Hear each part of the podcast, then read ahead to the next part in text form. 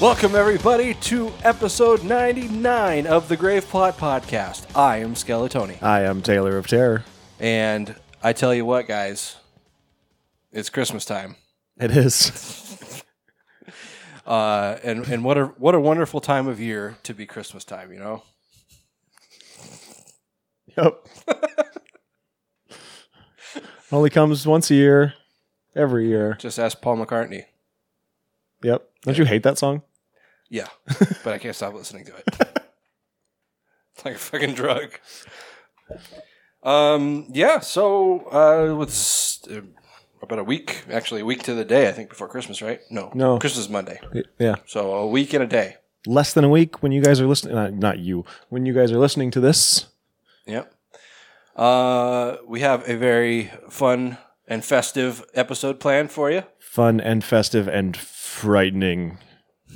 Because it's a horror podcast, you see. Yeah. and freaky. Ow.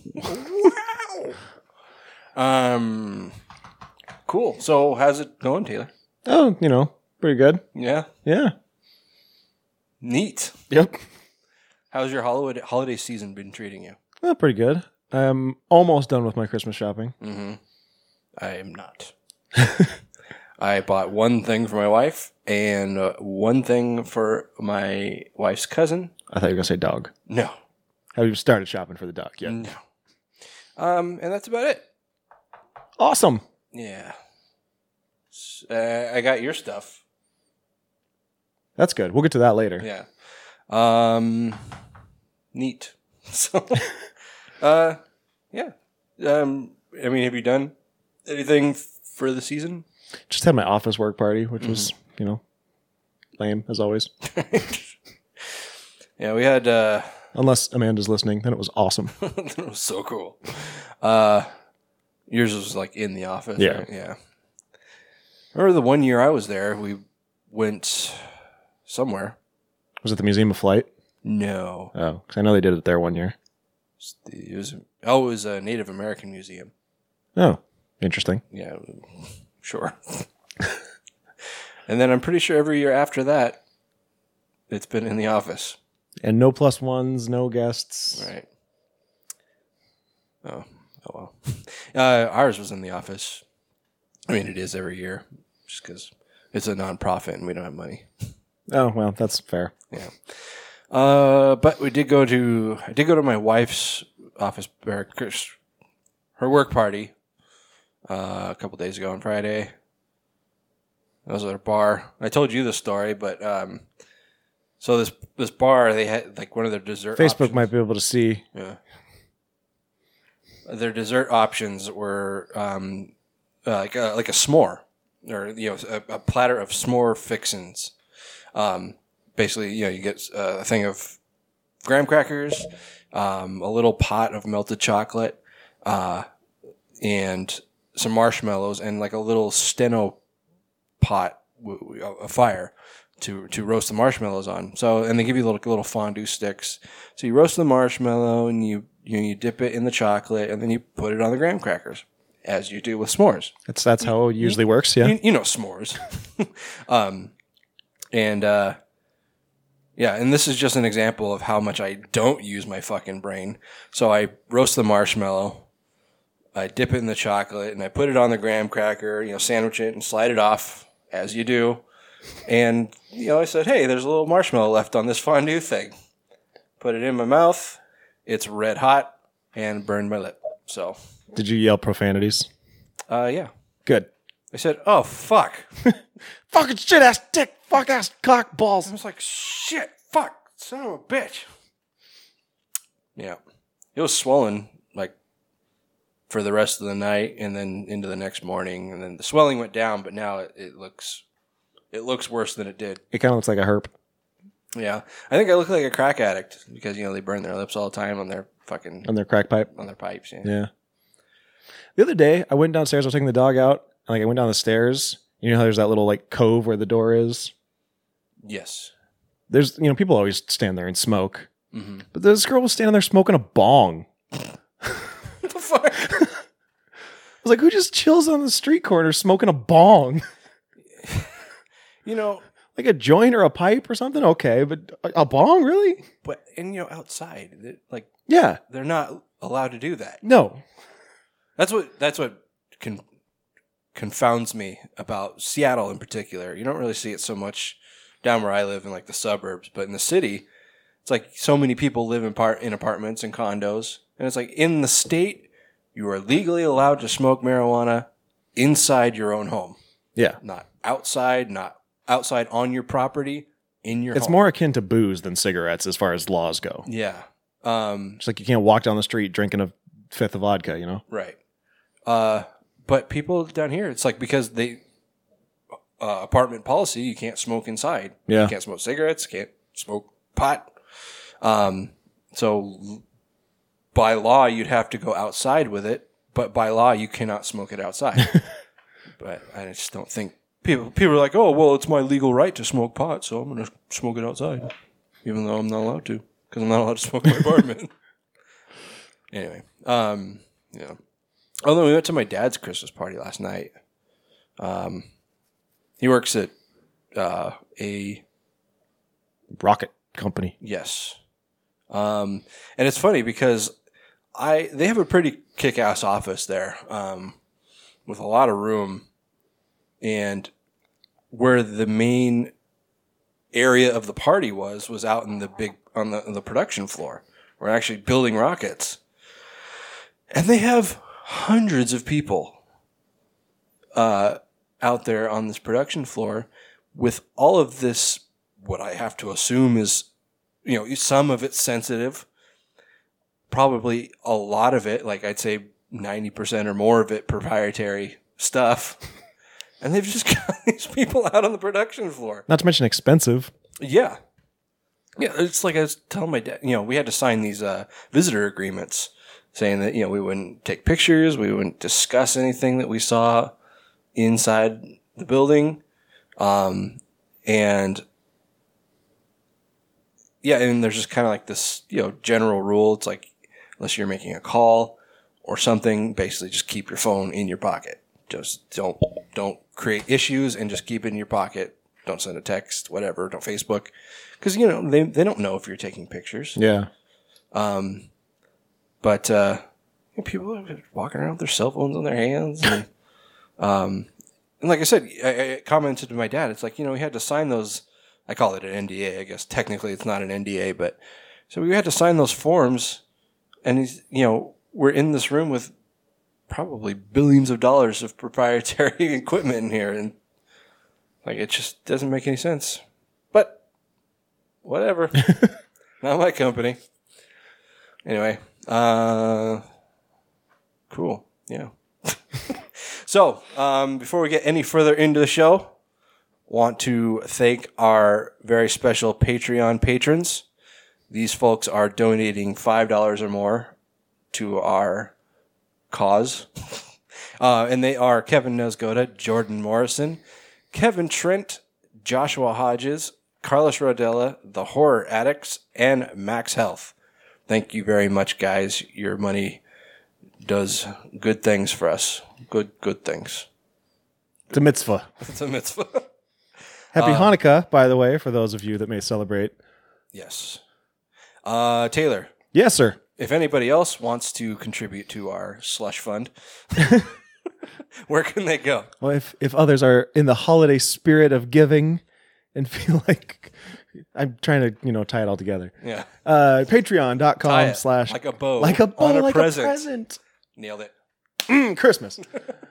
uh, Patreon.com slash grave plot podcast is the place to go. Um, you can give whatever you can, whatever you feel, and there are, perks for as low as $1 a month, including exclusive content. Yeah. That one dollar perk. Pictures of Taylor in a speedo. Oh yeah. Big time, big time. Slap at the base. anyway, uh, cool. So, Taylor, yeah, you have a little news for our listeners here. I do. Um, you know, next episode is going to be episode 100. One hundred.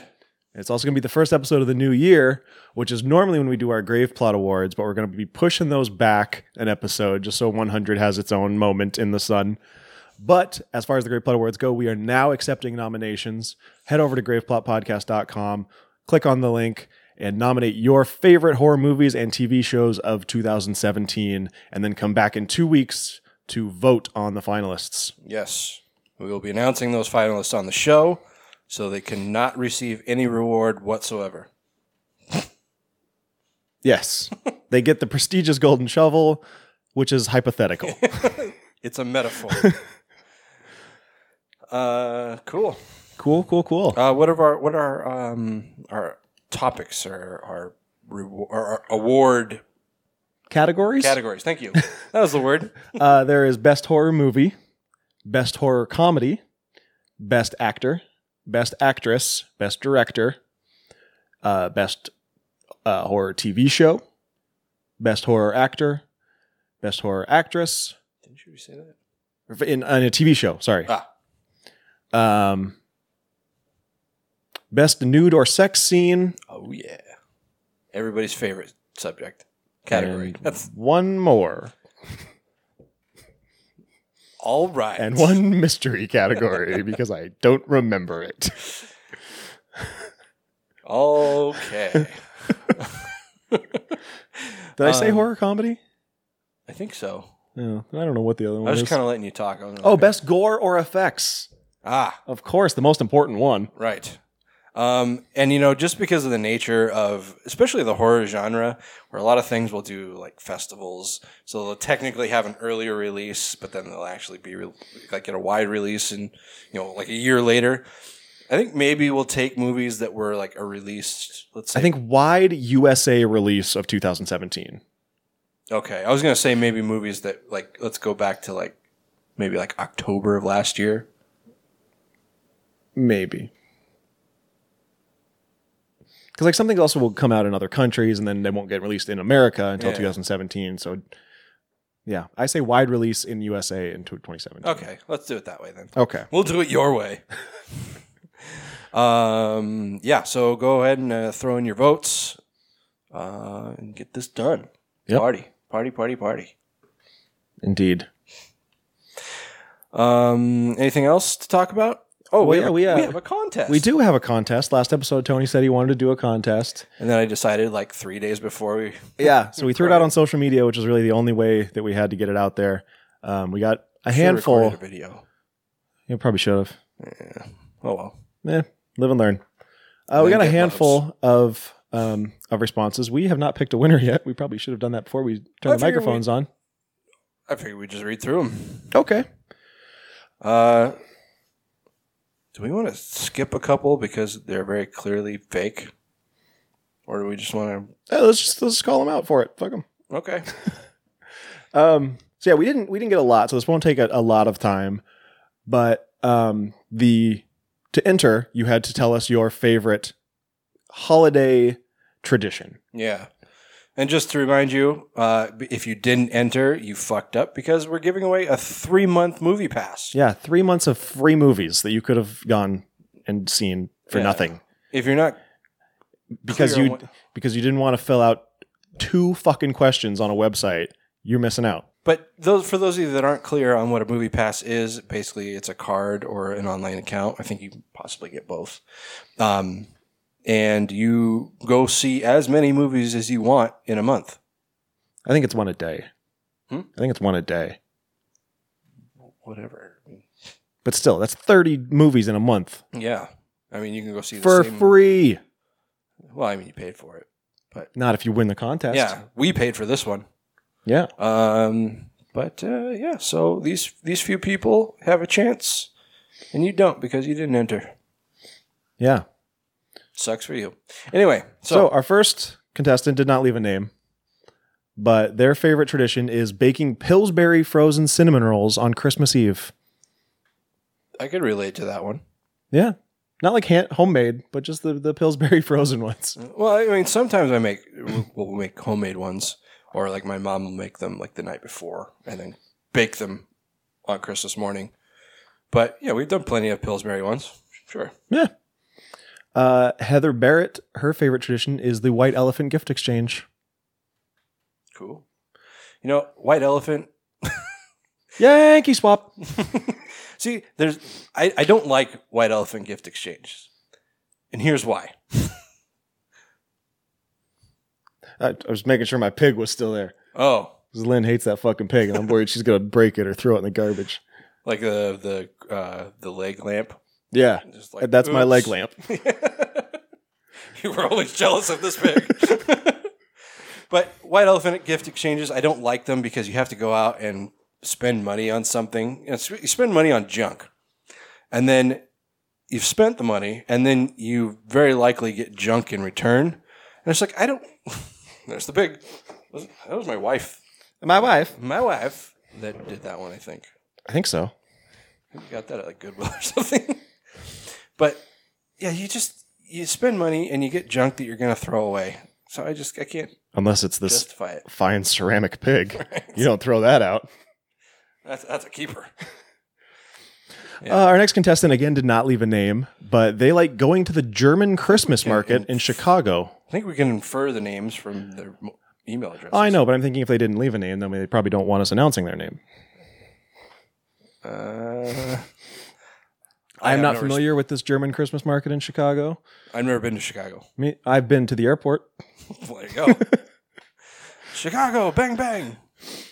Uh, Kevin, his favorite uh, tradition is drunk Christmas shopping with friends on Christmas Eve. You have a couple drinks and you buy a couple things. Then the next day you give each other the things and they're like, "What is it?" And you're like, "I don't know. I was drunk. I don't remember. Could be so many things." Um, Imran's favorite holiday tradition is Christmas. All right. All right, yeah, cool. Uh, you missed the point there. Kevin Nesgoda, his favorite tradition is Yule Lads, which I had to do some research on. And apparently they're little troll guys that like go they like hide around your house and they they'll they're, they're mischievous little little guys. So it's like uh like the elf on the shelf. It's kind of like a mix of Elf in the Shelf and Krampus, but not as mean. Okay. Neat. Uh, what else we got here? Sandeep, uh, he just likes to get together with friends and family. It's very nice. Mm-hmm. And Max Zaleski, our old pal Max Health, uh, he likes the 24 hour Christmas story marathon, Oh yeah. which, I mean, who doesn't? Yeah, that's my shit right there. Uh, the live one's tonight. You gonna watch that? Eh. It's got Chris Mamanabadopoulos. Mamadopoulos. Dominopoulos. Yabadabadopoulos. Um Yeah, I'm just um, it's whatever. I'm not really that interested in it. I'll probably watch it. yeah, yeah. I mean, if I don't, I don't. yeah. Is it is it a musical? I don't think so, but I don't know. Okay. Uh, that's what I worry about. I'm I'm thinking this is the winner right here. Um,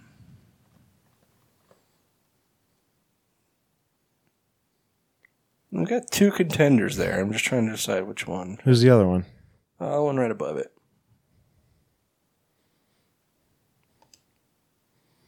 Hmm. Maybe we just drop them both in, like, do a random pick. Okay. So we've got two two finalists here, and we're we're going to the virtual coin, as it were. So let's uh let's see here. Oh yeah, I guess we could just flip a coin, We could flip a literal coin, but or tell Siri to flip a coin, or Google. Alexa, flip a coin. We did not assign the tails to anything. I was gonna say, wait, hold on. Okay, which which one's which? um, heads and tails? I- yeah, Alexa, flip a coin. I flipped a coin and got tails. Tails it is. tails never fails. Kevin is the winner for his drunk Christmas shopping. All right, Congratulations, Sounds Kevin. Like a blast. We will be sending that out to you soonish. Maybe. Very soon. What about you? What are some of your favorite holiday traditions? Um, well, I mean,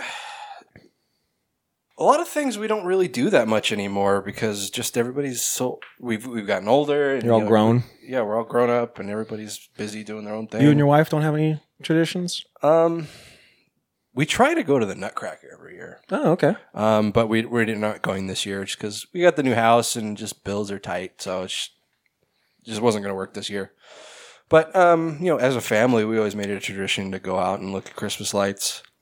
Um, when I was younger, one of the fa- one of my favorite things to do. It's like I'm not a religious person. I'm, certainly not Christian. Um, but uh, something we always did that I had a lot of fun with is this local church had a um, a living nativity. Whereas, like members of the church, they would actually act out scenes leading up to the birth of Jesus, and it's like you walk around. There's like a huge campus, or not campus, but like the property of this church. Um, it was all it was like a wooded area, but there was a trail through it, and they just set up like little scenes throughout the trail. Huh. Um, and yeah, people would just you know represent uh, you know characters from the Bible. so sacrilegious. Um, but uh, icons from the uh, from the Bible and the you know the story of the nati- nati- nativity. Um, and I always had a lot of fun doing that. Um, yeah, those are kind of my traditions, I guess. Uh, how about you? Um, well, every Christmas morning we we always let the dog open the presents first. Mm. We wrap them in tissue paper so she can rip them herself. That's her favorite thing in the world is ripping paper. uh, and then we we just drink. Just give her a box of tissue paper. I probably should. Um, then we we always drink mimosas when we open our presents, and that's All right. and we usually have cinnamon rolls, um, either IKEA or just you know the the ones that you they come in the can Mm-hmm. and, Pillsbury. and you whack them and they go. Right. Yeah. And then the women go, ooh, Yep. because they know it's going to happen, but it still surprises them. I like to always peel it because then you never really know when it's gonna pop. it's like a Jack in the Box. Just do it right in front of your girlfriend's face. Slowly. yeah, cinnamon rolls and mimosas. Cool. Yeah, I mean, you know, being married, I basically have two Christmases that I do. I, I may have talked about this on the show before. Like my wife's family, they do Christmas on uh, Christmas Eve, so it works out nicely because obviously my family does it on Christmas Day. So um, in the past, we've gone to usually her parents' house or her aunt and uncle's house, which is across the mountains, um, and. Uh, basically just do Christmas. And like her sister's birthday is on Christmas Eve. So, Oh, so we do like her, like they try to make it as distinct as possible. Like they'll do her birthday and then they'll transition to Christmas. um, they have like different sets they put up or something. but now, now we pull out the Christmas tree. um, uh, yeah, so we do that. Um, that usually runs pretty late in the night, and we're actually doing it at our house this year. So we're gonna try and fit 14 people Oh my! around the Christmas tree. Um, and then uh, yeah, we'll just go to my parents' house in the morning. Nice. Or we we do our own little gift. You know, Sure. Yeah. just me and the wife. And then we'll go over to my parents' house, and yeah, they're my parents, my my sister, and my brother-in-law. Very cool. Christmas. You know what else is one of my favorite traditions? What's that? Horror business. Uh-huh. Ah, yes. Let's do that. You like that?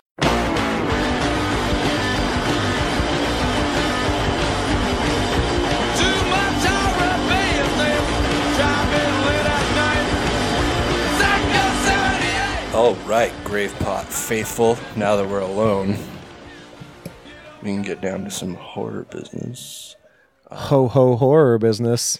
Christmas business. Well, n- none of these stories are Christmas. What am I? T- I don't know what I'm saying. Don't worry, I'll I'll, I'll come up with something. Okay. I'll, I'll come up with some kind of bullshit tie-in. Why don't you let me handle the segues? Okay. uh, okay. So, uh, starting out with real world horror. Um, this is like the third story we've done like this. Probably. So first we had uh, it was a basketball player, or no, we had Bobby Brown, Bobby Brown, Bobby B. uh, Ron Artest. Runner, that's who it was. Um, both claiming to have been molested by ghosts. Now, Rob Artest, Ron Ron. Artest, um, in particular, had a very graphic story. Yeah. Well, we've got another one for you. Uh, doesn't look like this is quite as graphic. Um, And not a celebrity, but not a celebrity. This is just some random. but there's there's more Some- to the story random- here. There's just some rando. Um, where is this? Does it say? Uh, it's in the UK. The UK.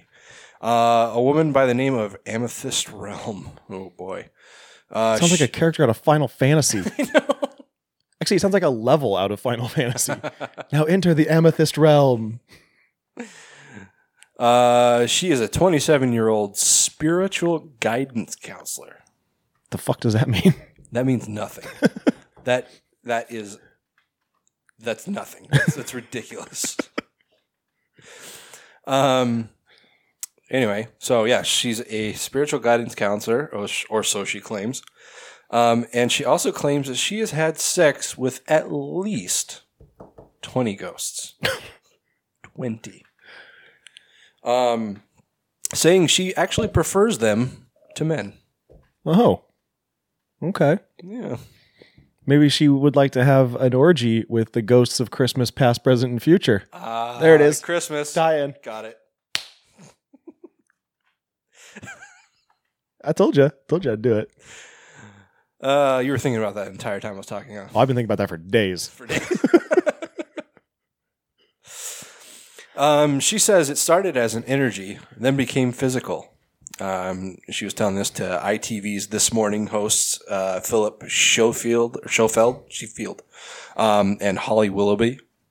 Um, she said there was pressure on my thighs. All right. Can you read this like in a soft voice? Yeah. Like almost a whisper. Oh, she said, Pressure on my thighs. pressure on my thighs and a breath on my neck. Ooh, yeah. I just always felt safe. I had sex with the ghost. He lost it. He lost it. it's over. The moment's over. Just- you can feel it. That big. Deep inside. Big meaty ghost cock.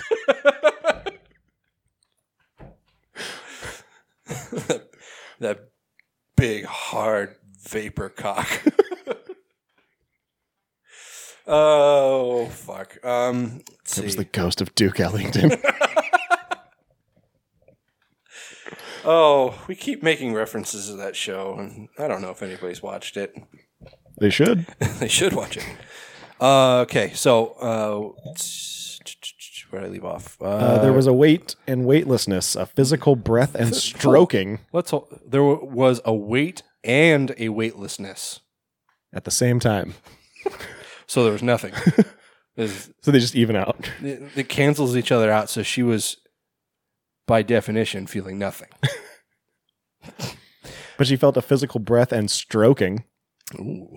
and the energy as well. Oh yeah. Uh, Realm said she had an affair with the ghost for three years, but that it ended when her human husband came home from work early. I'm glad they specified.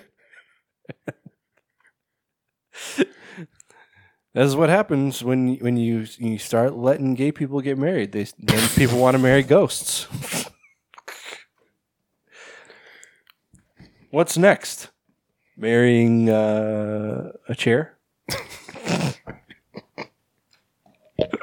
I'm just kidding.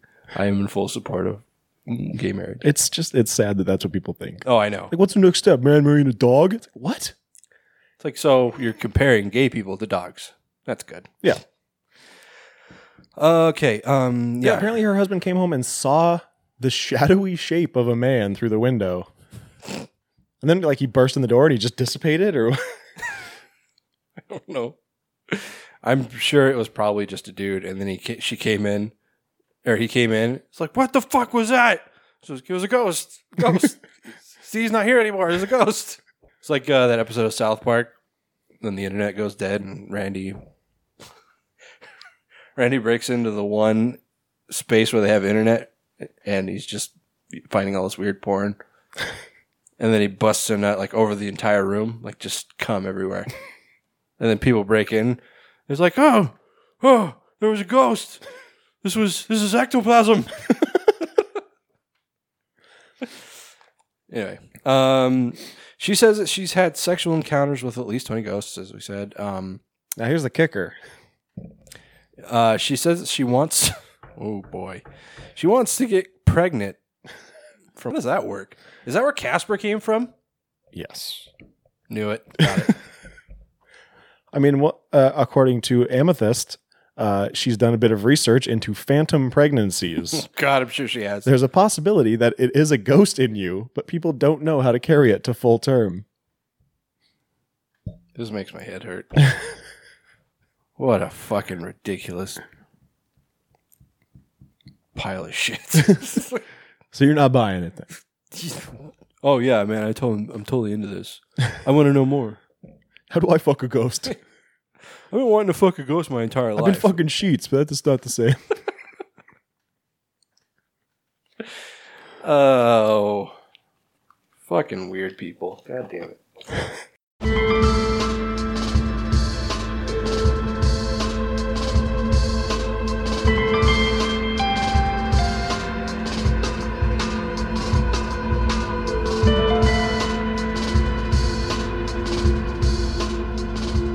So the popular podcast Welcome to Night Vale is Love it. making its way to television.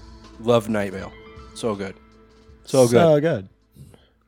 Uh, FX has struck a development deal with Sony Pictures Television for a Night Vale series. Sony. Oh no. Uh, it's going to be EP'd by Jennifer Hutchison, who is currently an executive producer of Better Call Saul. Um, she's also working on the adaptation. Uh, the creators of the show, Joseph Fink and Jeffrey Cranor, uh, who also wrote the books Welcome to Night Vale and It Devours, will also serve as executive producers. you didn't. You haven't read either of those books, have you? I have not. I read Welcome to Night Vale. It was adequately weird. It's good. Yeah.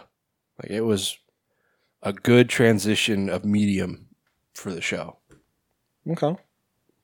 Well, for people who don't know, Welcome to Night Vale is a twice monthly podcast in the style of community updates for the small desert town of Night Vale, featuring local weather, kind of news, announcements from the sheriff's secret police, mysterious lights in the night sky, dark hooded figures with unknowable powers, and cultural events. Don't forget the glow cloud. All hail. Yeah. Uh, I'm pretty pumped about this. I'm very Well, curious to I'm- how they're going to do it. Yeah, uh, we talked about this. It's like it's cool to see that the show is. I mean, like um, like lore. It's being recognized for its popularity. Um, it's trying to bring it into attention of a bigger audience.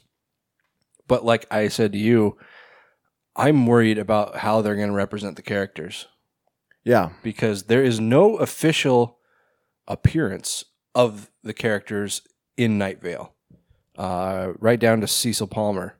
Um, Who is the host? right. Um, there's there's a lot of fan art, and it's weird how the fan art has almost become like the official art, but it's it's not. There's no like there's no official look for anybody on the show. Mm-hmm. And so now I think just because this is going to be the the visual version of Night Vale, I'm worried that they're going to start assigning looks to these characters and they're not going to mesh with what I have pictured in my head. Yeah.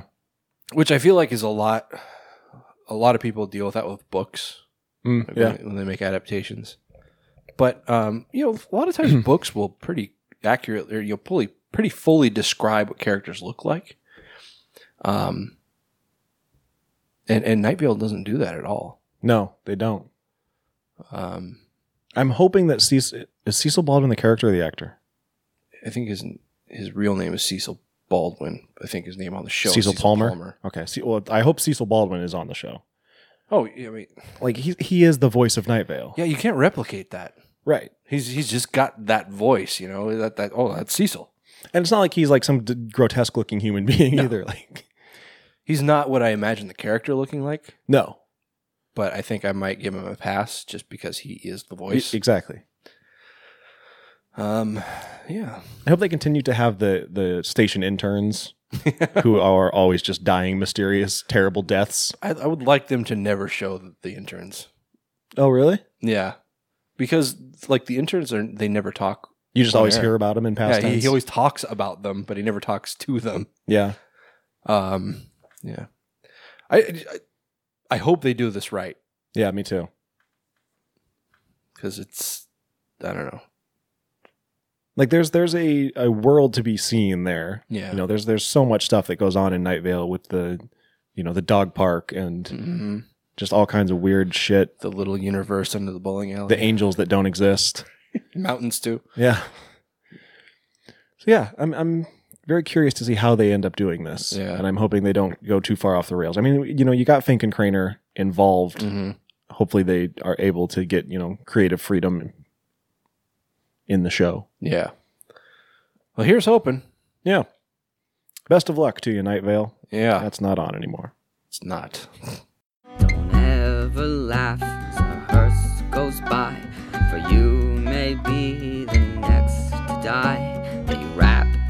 Up in a big white sheet.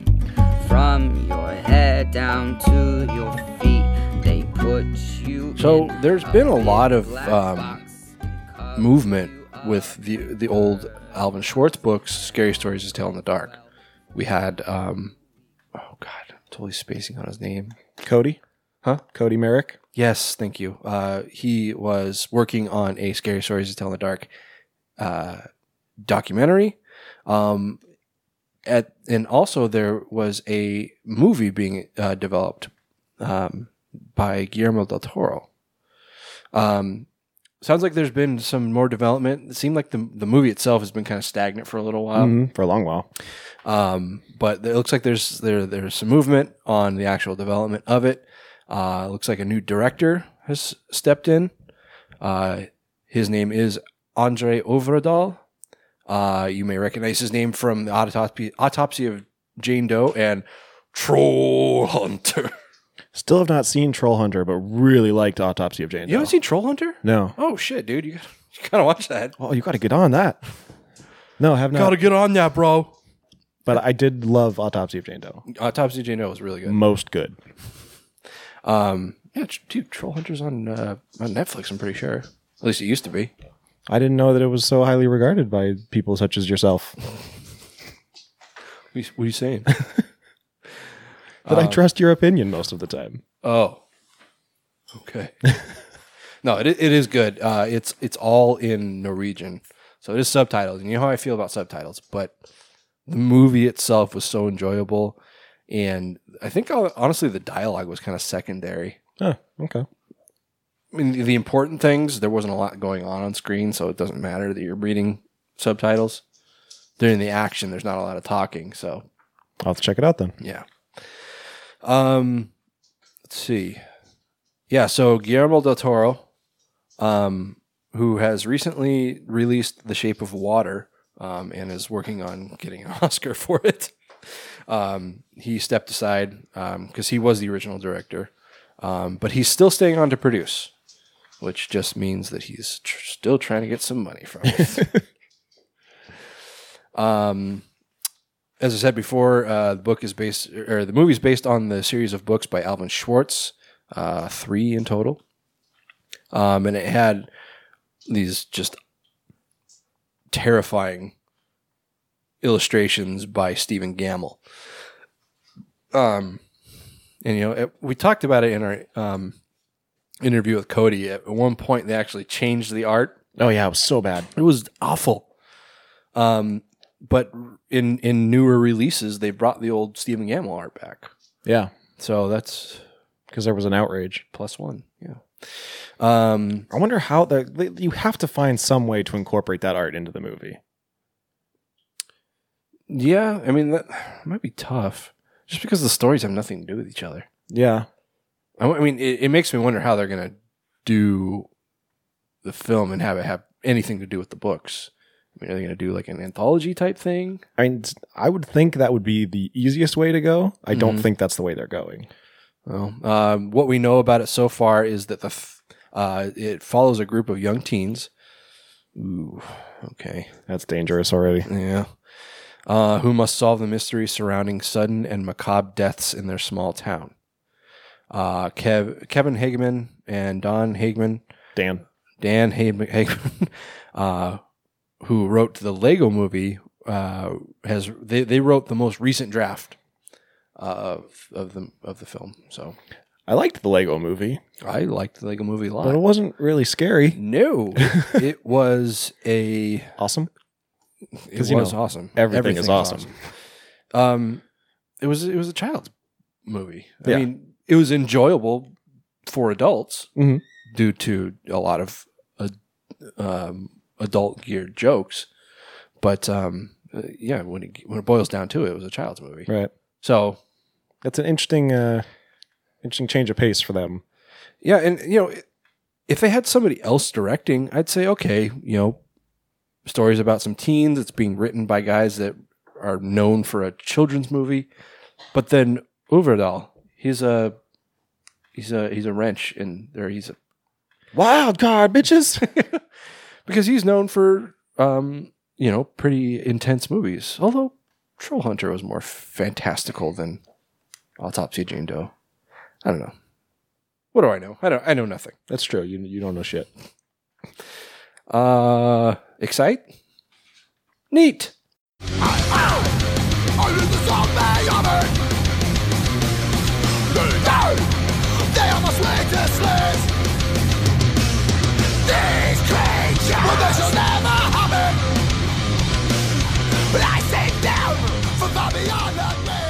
All right. So while David Fincher still tries to figure out how to save the World War Z two movie, It's like trying to save something that's dead already. Like just it's already dead. Stop, stop. He's already dead.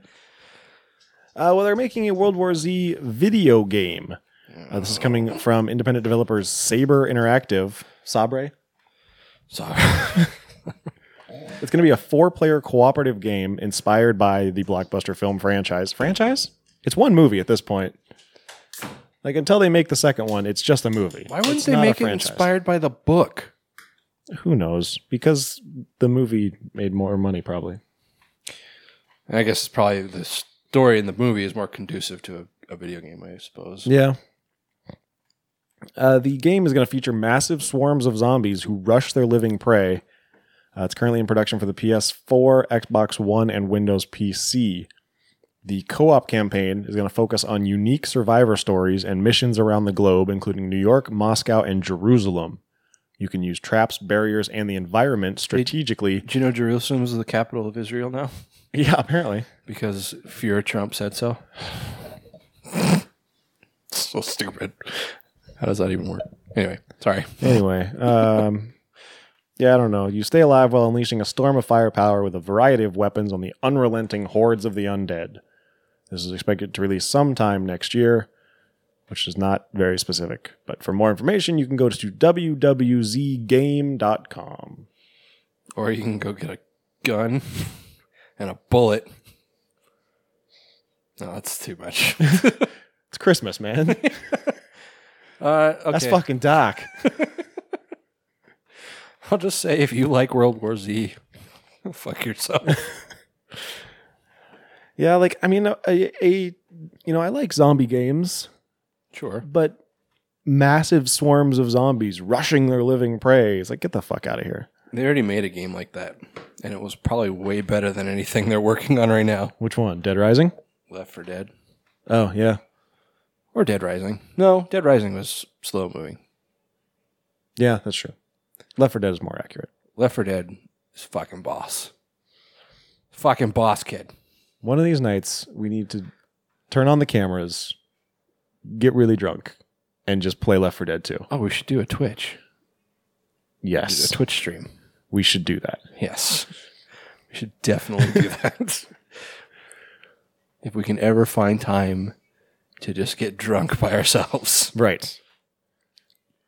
So, yeah, if you want to get a World War Z video game, then good for you.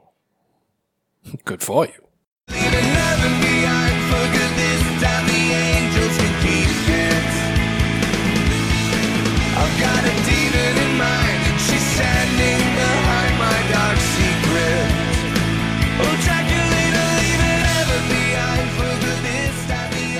There's been a lot of uh, Archie comics horror labels coming out. Well, they started a new label. right, it's uh, just Archie Archie Horror. yeah.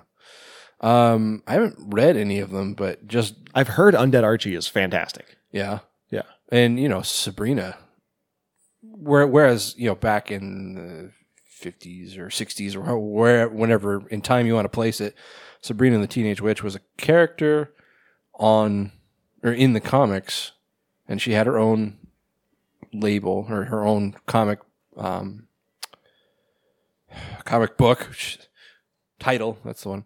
Um, but it was always very lighthearted, like the Melissa Joan Hart show. Yeah.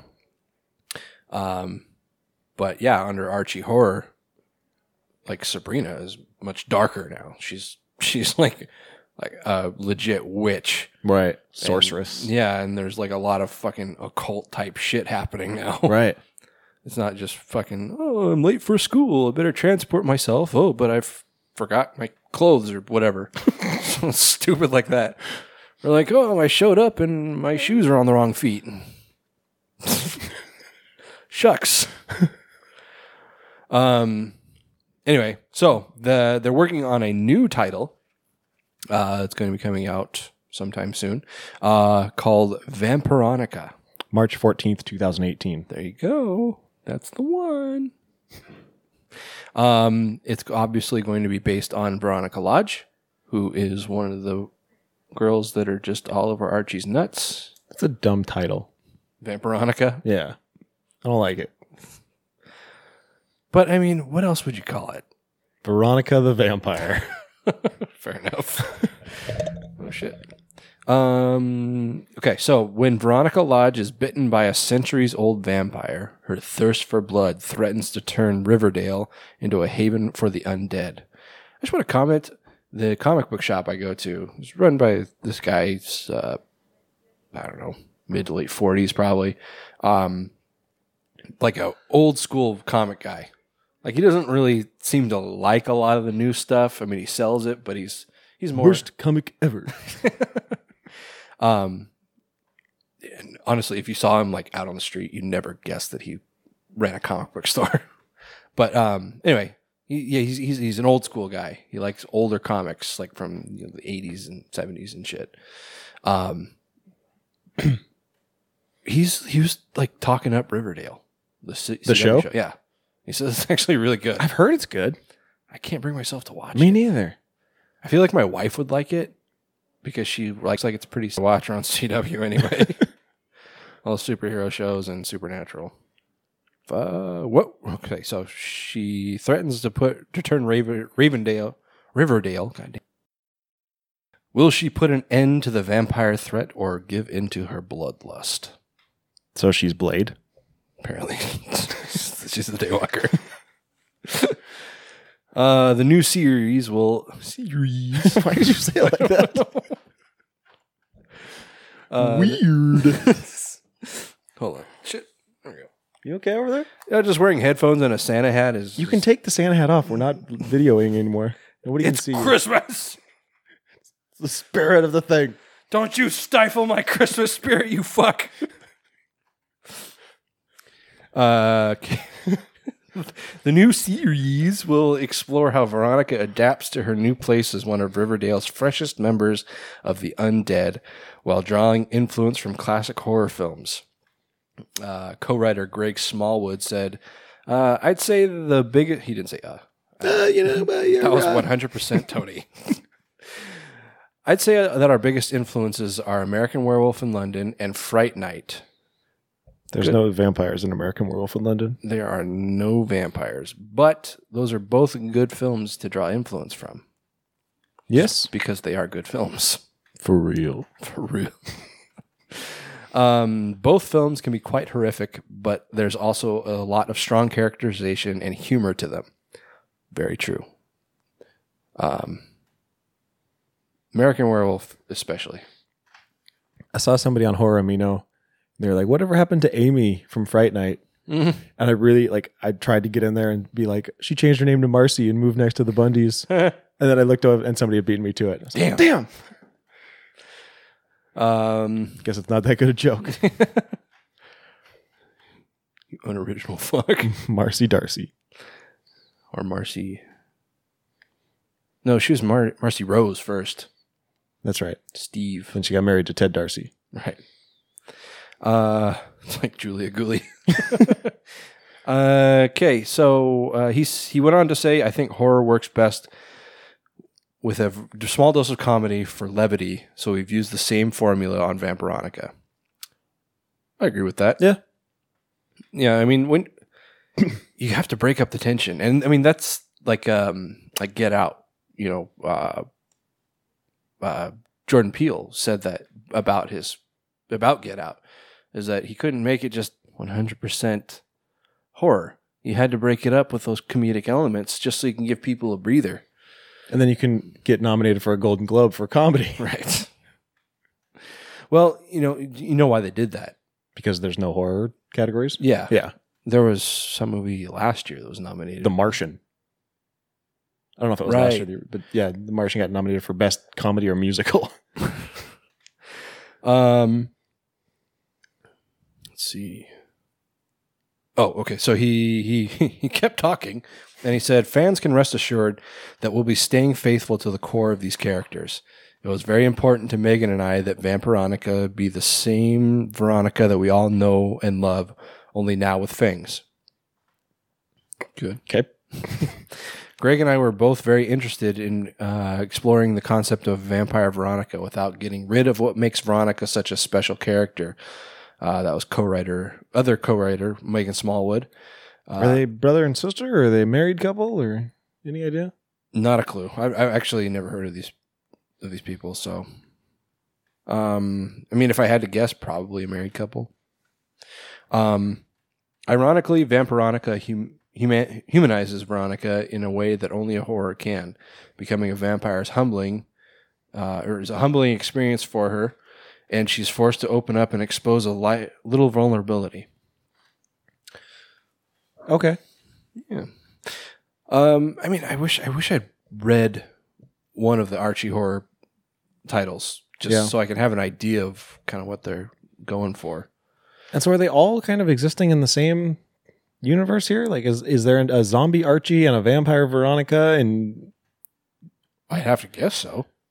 Whatever Jughead? Is he like a Frankenstein Jughead at this point or something? Just That that seems fitting. oh, yeah, I thought so. Dude, the, do you know the guy that plays Jughead was uh, one of the little twins from Big Daddy that played Jughead in what? on uh, Riverdale? Oh, no, I did not. Yeah, so I'm pretty sure that's him. He's one of those sets of twins. It's Like he's one of one of those sets of twins. I can't remember if it is actually the ones from Big Daddy, but I'm pretty sure it is. Neat. You like my stories? um, yeah, like we said earlier, uh, number one's coming out in March of 2018. um, I yeah, I mean, I wish I had more input. I just don't. I went and got drinks with a friend of mine last night, and he was wearing like a felt elf hat, Uh huh. and but like you know the bottom like folds up like your Santa hat there, but it's like pointy. Uh And I was like, "Are you wearing a Jughead hat?" awesome. and he was like, "I don't know what Jughead is." What? I know. I punched him in the head and just ran. I just went, ah! just ran. I, Uh, I didn't really do that. no, I know. You'd never hit a person in your life. No. 'Cause You're a pussy. uh, my friend was Jughead for Halloween. That was a great You- story. You've seen him. Yep. Jethead. Right. Why did nobody call him Jethead? Because nobody's as clever as you, Taylor. And I was drinking at the time. you were drinking. Not that much, though. I didn't get very drunk on Halloween. I got pretty drunk. But I, like, I didn't. People were telling me I was really drunk. At the time, I didn't feel like I was all that drunk. That's how you know you're really drunk. But I mean, it felt like I had a like a buzz. It's, it's like a bell curve. Because like there's that point where you're like, oh, I'm starting to get kind of drunk, and then on, ten minutes later, you're like, I'm not drunk. You're drunk.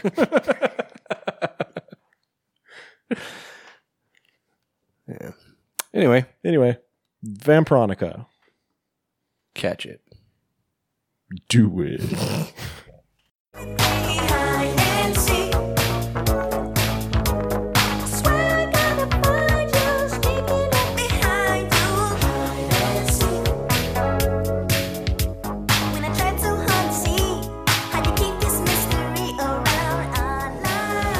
So Joel David Moore, who you may recognize from Hatchet Moor. or Avatar or, Bones. Grandma's Boy. and he also looks a lot like a coworker of mine. Uh, he is going to be remaking the Korean horror movie Hide and Seek.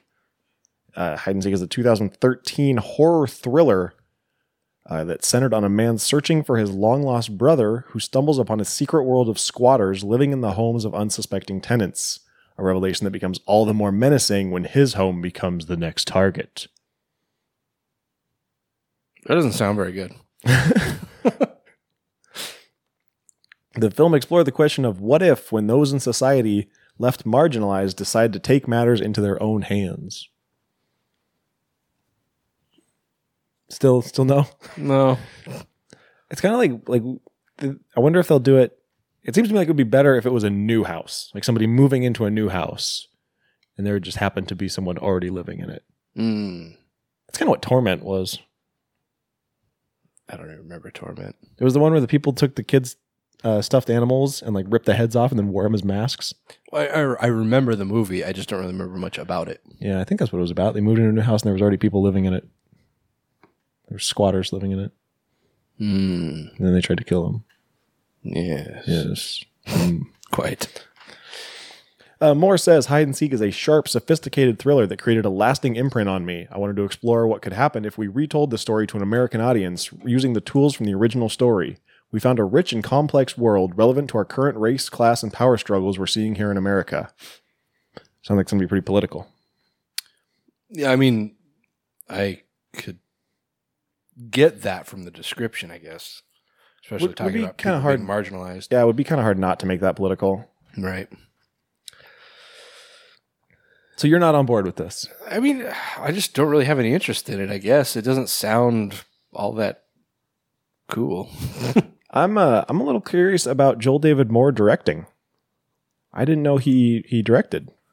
Uh, I want to say he's directed other stuff, but I mean, I don't know for sure. I looked it up and he had directed mostly shorts, and I think he's got his first features coming out le- next year. No, okay. I think. Don't quote me on that. Hashtag no fact checks. Uh, yeah. I mean, yeah, I, I, I'm, I'm interested in him directing, I guess, because I do like him as an actor. Um, Especially in Grandma's Boy right, when he was a robot. his best, his best role. Um, but just yeah, the the the plot itself, just Yeah, it sounds a little hokey. I whatever. This guy at work, when I first met him, I was like, "Has anyone ever told you you look a lot like Joel David Moore?" And he's like, "I don't know who that is." So I showed him a picture, and he goes, "Oh, yes." oh, that guy. All right, well, I guess that's it then. Cool. Horror business, guys. It's over. Are we gonna move on to the next thing, or what are we doing here? All right, yeah, guys. Um, so this is Christmas. Um, Crimbus. Christmas. and I guess uh, tip it's kind of become uh, an unofficial tradition that we've actually been interviewing directors of one of the films that we are reviewing. We've done that the last couple of years. We're not doing that this year. Not this episode. Oh, I was like, do you know something I don't know? Later in the episode, we will be reviewing uh, Better Watch Out, which is a brand new to us movie.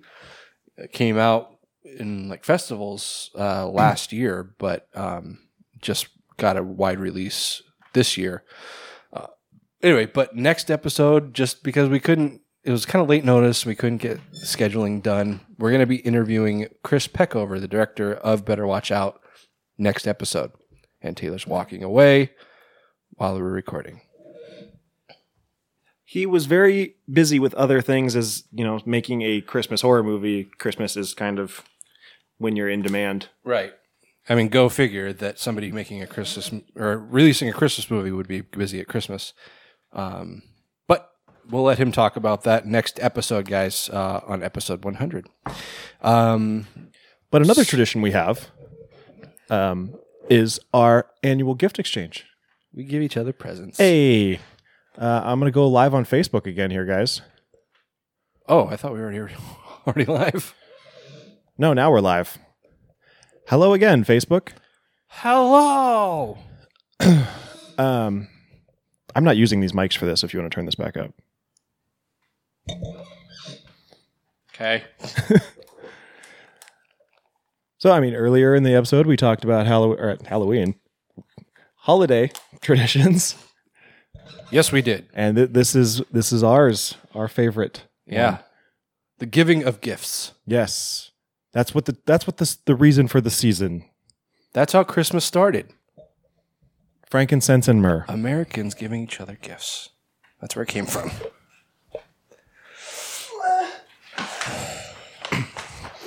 All right, Tony. So I want to preface this by saying it's not anything sexy or super entertaining, and so that the people watching at home probably won't get very much out of this. But I think it's something that you will enjoy. It's a dildo, I would be very upset. It's definitely something you can use. so it is a dildo. Tissue paper. Oh, it, he wrapped. Yes, the taco. Why does it sound like I'm not registering? I don't know. I can hear you. Check. Oh, there we go. Okay. Apparently that side of the mic doesn't work. Can I shake it? You can.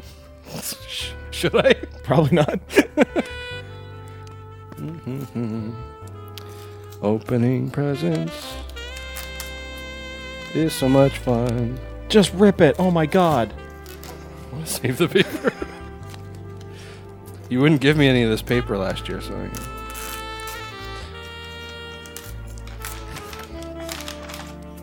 Oh, sweet. I was not expecting that. Awesome, dude. This is going to make podcasting much better for the Grave Plot podcast.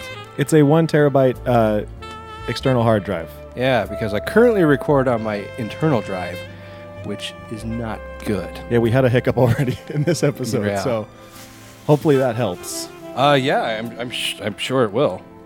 Awesome, dude. Thank you very much. You're welcome. My present kind of pales in comparison. but, you know, that's what I got you. So, deal with it. Kind of has. yeah, one sec.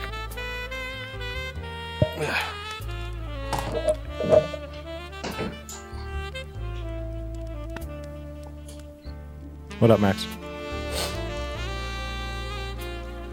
Okay, so these two have nothing to do with each other. But open the small one first. Oh, okay. Look at that, festive. Hey, Christmas.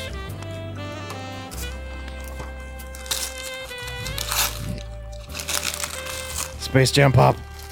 Who is it? Who is it? Who is it? It's Taz. He's the best. I thought you'd like that. I do like that. And now I open the big one. Yeah, this was an experiment. Hopefully you like it. I don't know what that means. Well, it's like I didn't know what to get you because it's like I could have gotten you like another T-shirt, but I mean that's worn pretty thin. Yeah, I have so many T-shirts. So I ventured out and I made you a little something. Oh fuck yes! It's a Leslie Vernon mask, you guys. oh, Lynn's gonna hate this so much. It might not fit on your face. Just before it doesn't look like it's going to. It kind of fits on mine. Oh no. No, yeah. See what I did is I molded it on a styrofoam head. It's close. Um, not taking into account the head was probably smaller than an actual human head. I got a big fat head, Yeah. and there's no way to secure it. Yeah, I, I ran out of time. I was gonna put some straps on it, and I just You said strap on. and I figured you probably won't be wearing it anyway. Yeah, probably not. I figured it'd just be a good display piece. This is cool. I'm aware of the rest of the episode. no, I'm not gonna do that. And that's the end of the gift exchange. Hey, that was probably the shortest one. Well, thank you, Brad. You're welcome. A lot of blood, sweat, and jizz went into that. Literally, Yeah, so much jizz. you used jizz to make the paper mache. No, this is clay actually. Oh. Um, it is polymer clay, which is basically plastic, um, but you can't glue it. So if it breaks, then it's not going back together. Okay, good to know. All right, well, then I guess uh, without further ado, we should jump into our movie reviews. doo doo. For, for their doo doo. Without further ado, movie reviews.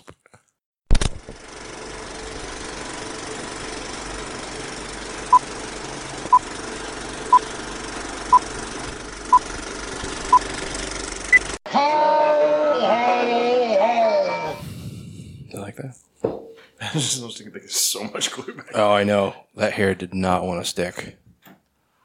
It's like, because that polymer glue, you can't put, or you, the polymer clay, you can't put like anything with like a solvent in it. Like, I mean, that's all hand painted, like, because I couldn't use spray paint. Um, so I was just trying to figure out what the hell kind of glue to use to put the hair on. Um, I mean, I, I would have just used like super glue or something like that, but I ended up using Mod Podge. Oh, really? Yeah. Um, and yeah, it's just like basically just took a bunch of it like on a sponge brush. Just went, nah. Nah. and it might shed a little bit, but eventually it'll stop. Does just have like one leather strap around, along the back? Do you remember? I couldn't really tell. I think he had like a three way thing like Jason. Like over the top. Yeah. It's hard to find a good reference picture from the actual movie. Yeah. There's a lot of like um, uh, replicas. But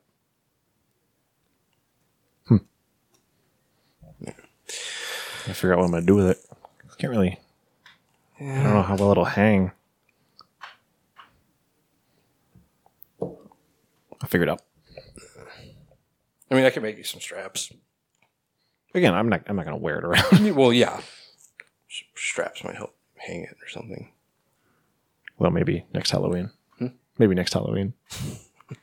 All right, guys. So it is Christmas, and as we do, we pick a couple of our favorite Christmas movies uh, to review. Um, well, I guess they're not necessarily our favorites. Yeah. Movies that we've we've picked and have not yet reviewed. That's Yuletide horror. right. Um, so, which movie would you like to start with, Taylor? Let's start with a Christmas horror story.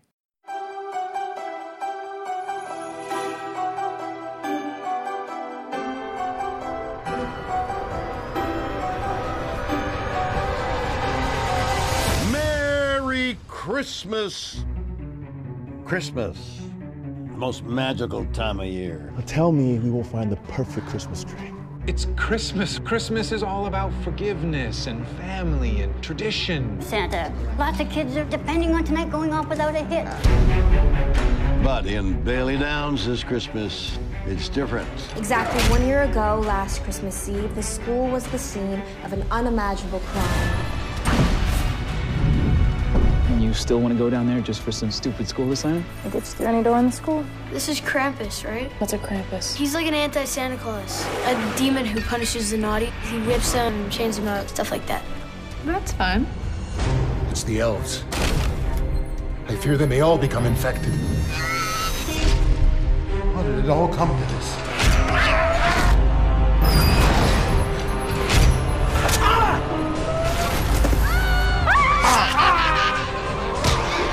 We're trapped down here, and there's a psychopath on the loose.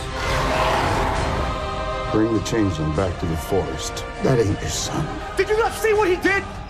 The atmosphere here in Bailey Downs is truly grim this holiday season.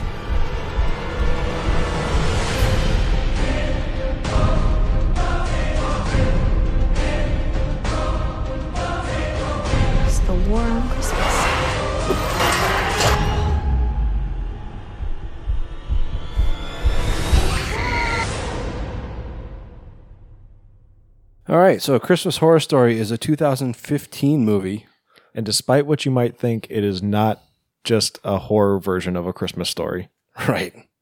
And it is not related to American Horror Story. No.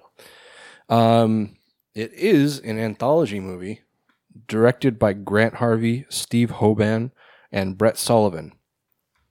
Um, like I said, it's 2015. Uh, and it's a Canadian movie, um, which isn't, you know, apparent other than people saying a boot and Surrey. Um, but uh, yeah, so it, like I said, it's an anthology movie. It has four stories in it. Yeah. Um, and a wraparound. Or no, I guess wraparound's one of the four. Yeah, kind of. I mean, they, they do kind of intersperse with each other. Yeah. Um, this is very similar. I think, okay, so because it's a holiday anthology film and it's a horror, there's going to be comparisons drawn to Trick or Treat. But honestly, I think as far as its structure, it's more similar to Tales of Halloween. Um, so start out. This movie takes place uh, in the town of Bailey Downs. We don't know where that is. It's just you know anywhere USA or anywhere Canada. Yeah. And the the the wraparound is through a local radio DJ played by none other than Captain Kirk himself, William Shatner. Uh, his name is Dangerous Dan. Um, and he's yeah, just the kind of the, the voice of the town. Um, it's a local radio station, and he's there just playing the Christmas hits and uh, broadcasting out to the people of Bailey Downs. Um, and so yeah, there are four.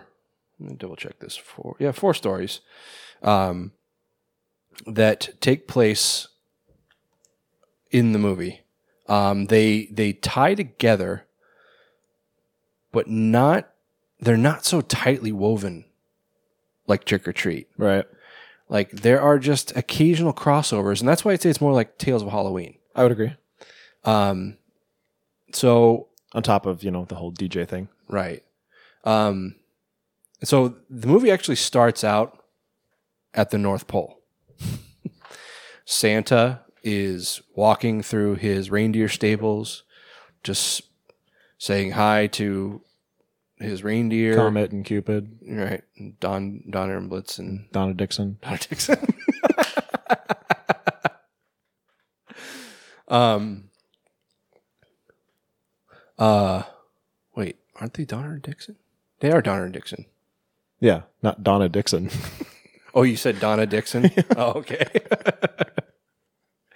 I thought you were referencing uh, the um the very first well, very first episode of The Simpsons. I was. He says Donner and, and Nixon. Doesn't matter. So yeah, the movie starts out uh, like I said, North Pole. Santa's in the reindeer stables, just kind of calming down because there's some really brutal winds blowing around, and Santa is just walking through the stables, you know, with his his um, staff. I never really took Santa to wear or to use a staff. It's more of a Saint Nicholas thing. Yeah. But um, and so he goes to the sleigh, and it looks like he might be gearing up to load the sleigh to leave the North Pole. And there's some banging at the stable doors. And that's when Santa turns around, and you first see that he is not only covered in blood, but has a giant slash, like a fresh wound across his face. So you're just kind of like, what the fuck? um, What has Santa been into? yeah. So he he hears the banging and he says, "Who is that?" And he picks up an axe out of the sh- out of the sleigh. And as the doors burst open, we jump to eight hours prior, back in the town of Bailey Downs, and that's when we're first introduced to Dangerous Dan. Um, and you know he's just saying, "Oh, you know this." Well, or thank, welcome to the show, Bailey da- or Bailey Downs, and I have some news for you. It's Christmas time, and you know I'm I'm not ashamed to say that I love Christmas. And um, he says I'm here to bring the Christmas spirit to all of you. Uh, and he starts talking about a charity food drive that's going to be taking place uh, somewhere in town. Um, and their very own weather guy, Stormin Norman, uh, is going to be there to uh, It's at the mall. What? At the mall. Was it the mall? Okay. Yeah. He's going to be there to broadcast live um, from the food drive. Uh, and you can see Norman like in the adjoining booth, just looking very disenchanted. Well, the the first time I saw this, like you you don't see Norman until later in the movie. I mean, not you don't see him in this opening scene, is what I mean. And then there's also was it Sharon that he keeps talking to, Susan. Susan, and so like there was a time where I was like, everyone there is dead, aren't they? I just thought like everyone in the studio was dead except for him, and that was going to come into play. But Well, I mean, there's, I mean, not to contradict you, but he's saying, you know, Stormin Norman's going to be broadcasting live from the mall, from the drive. Uh, he's like, and you know, Norman, I heard there might be a special guest showing up at the food drive. And that's when Norman just, he starts scribbling something on a pad. And Dangerous Dan says, "Oh, looks like Norman's Writing writing, me a little Christmas, Christmas card." card. And he puts the the pad up to the glass, and it says "Fuck Christmas." and Norman just storms out of the building. did you see that? You know who saw that? Jesus saw that. Yeah, he's. what did he say? He's, uh, he he's like, I love tinsel and I love eggnog and I, love, baby, Jesus. Which is I will talk about Jesus on the radio because it's Christmas. It's funny because William Shatner is a Jew. um. Anyway, so uh, where does it go from here? It jumps. Okay, so I guess. So the thing about this movie is it has four different stories, all of which have very little to do with each other. Yeah, and they jump back and forth. Yeah, they they It's not like Creepshow where it's like here's this story and then here's this story and then here's this story. Right. Uh, it, it's it's like um, Trick or Treat in that way, but whereas Trick or Treat, the stories had something. They had a, a, a tying thread that was pretty substantial through all the stories. Um, these ones didn't, and the transitions weren't rough. It's just like it takes you a second to kind of re-register yourself. Yeah, you're kind of like, wait, what happened with those people? Yeah. Now we're watching these people. because the transitions are smooth. Like Yeah. they, they jump from one story to another so cleanly that you don't even know at first that you jump to a different to a different story. Yeah, and you, you find yourself wondering if you're going to come back to this other story, which I mean Mhm. you do. But Yeah. as you're watching it, you're like, wait, I didn't get I didn't get a conclusion here. Right. So um, rather than try to keep track of the sequence of events throughout the movie, I think I'm just going to talk about one story at a time. I think that's going to be easier. Okay. So, first story um, takes place at a high school, um, like an old, old high school. Like uh, the building is ancient. Um, and outside of it, uh, in, in a car, or no, I guess they're not outside the school, are they? No, they're No, I think they're outside their one of their houses. Okay. Uh, Yeah, I mean, their location right now is irrelevant, I guess. But uh, Dylan, Ben, and Molly, they're all sitting in a car. They're all like kind of looking at cameras and fiddling around with things. So they're clearly uh, some kind of film crew, but they're teenagers. Um, and they start talking about doing a school project. That's when Molly takes out her was it a cell phone or her tablet, iPad, An yeah. iPad. Um, and she says, "Look, I'm not supposed to have this, so we, this you know stays between us." Mom's the word, see? So she uh, starts playing this video from a year ago inside of their school in the basement.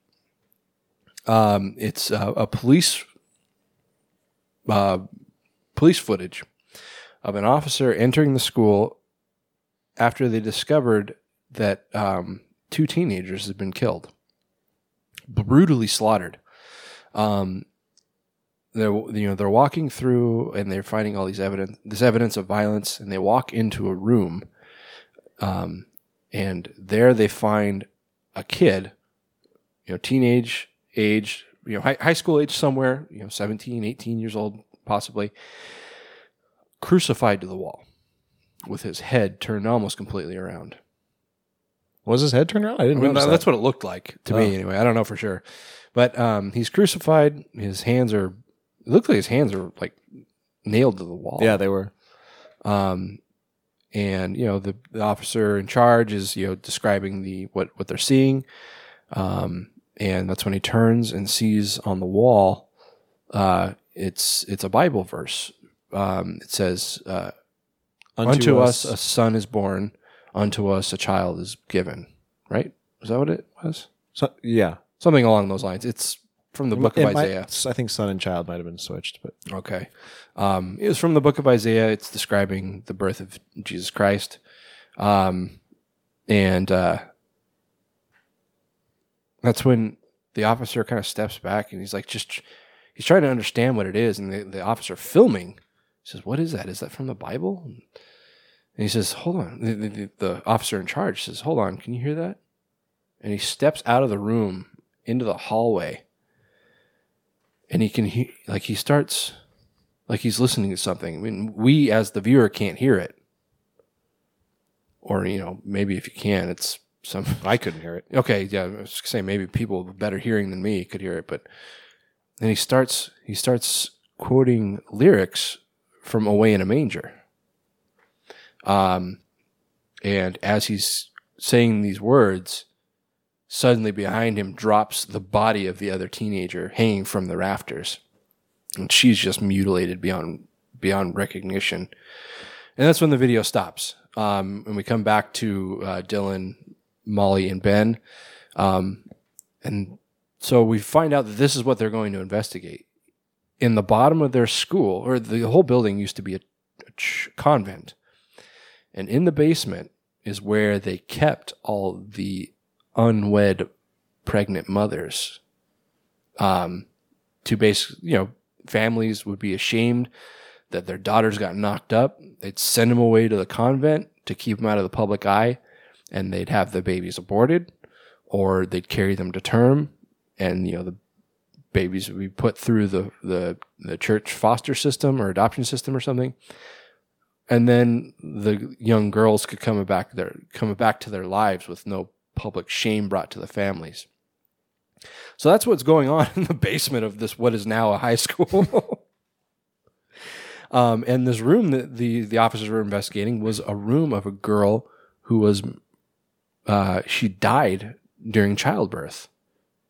Right? Was that, that's what it was. I believe so. Yeah. Yeah, she died of child or during childbirth, um, or during an abortion. Yeah, that's what it was. They were trying to give her abortion, and she died. Okay. Yeah, that sounds right. Um, and uh, so these kids, for some kind of school project, what kind of school project? They were doing like a news program. It seemed like yeah, or like hard copy. What would what school would sign off on a project like this? I, I don't know. Horror in the hallways. So they're waiting. Yeah, that was the name they were going with, and at one point Dylan says, "Is that we're really going with that cheesy fucking name?" but anyway, so they're waiting for their friend Caprice to show up with the keys to the school. So that's how they access the downstairs basement. She's uh, Dylan's girlfriend, so they come and do some just really inappropriate PDA. Uh, and then she was, I guess, going to go with them, but now she's been suckered into going on a last minute family trip. So she takes off, leaves the key with, with the rest of them, um, and we'll catch up with her later. Back down in the kids make their make their way into the school. Avoid the principal who's walking around the school on Christmas Eve for whatever fucking reason. Yeah, it's never fully explained why. I think they actually mention it. It's like, what is he doing here on Christmas Yeah, Eve? Yeah, they do, but then they never explain. They ne- it never comes back around. So they make their way down to the basement um, and they start exploring. And um, shortly, you know, shortly after they get there, they're starting to film, um, and just these weird things keep happening. They keep hearing sounds, and they start getting the sensation that that somebody else is down there with them. And they decide, okay, this is not worth it, and they try to leave. And the one door out of the basement shuts. It locks behind, or you know, it, it shuts and locks, and none of the keys that they're, they're on this key ring they're supposed to access the entire school works in this lock. and they're are stuck in the basement. So, um, more and more weird things just happening, um, and they they start to hear this. They start to deal with the same kind of weird phenomenon that you're supposed to assume happened to the, the teenagers that died there a year ago. Pick out the important details so I'm not just talking about the entire thing. Um, and also, ugh, we should have talked about this before. How do you want to do this? Because it's a new movie. I mean, it's only a couple of years old. Yeah. So technically, we're not supposed to spoil it, Yeah.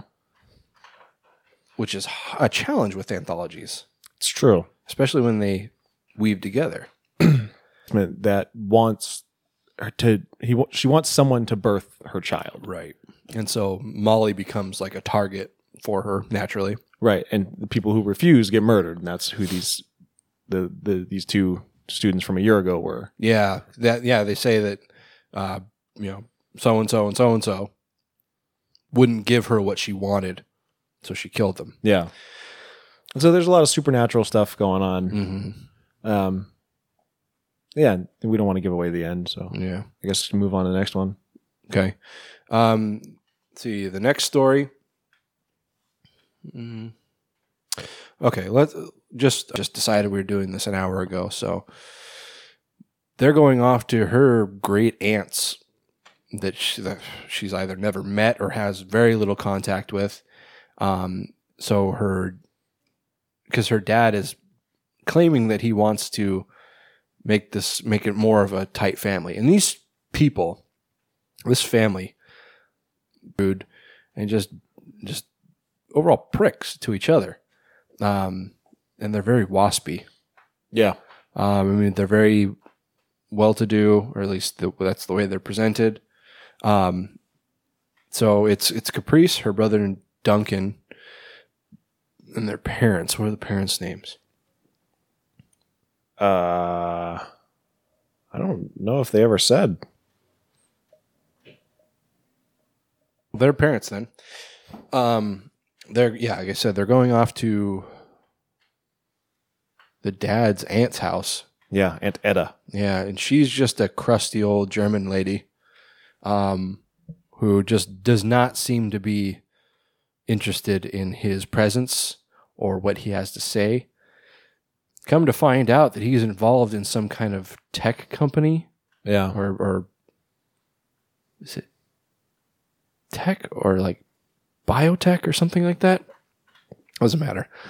Um, and so basically, the the f- illusion that he wanted to create this tight family unit is actually he wanted to go hit his aunt up for money Right. because she she I mean she's clearly well to do. She lives in a in a large house, you know, and a lot of property. Um, while they're there, Duncan, who's just a little shit, He is.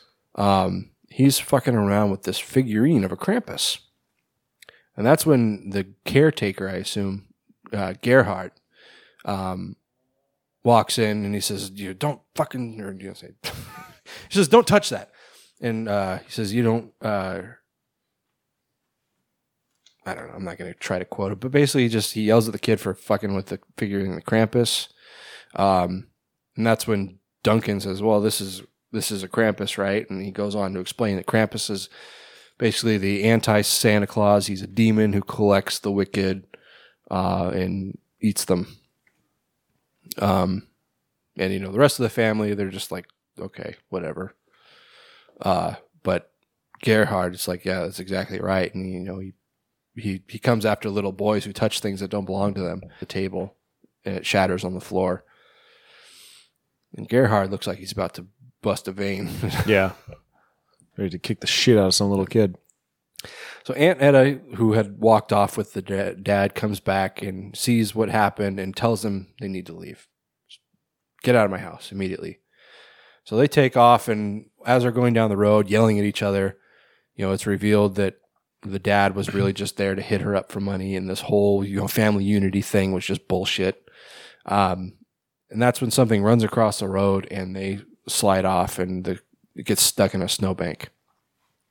They start walking around or through the woods. Um, and I forget, they start talking about the Krampus, and I can't remember how it came up.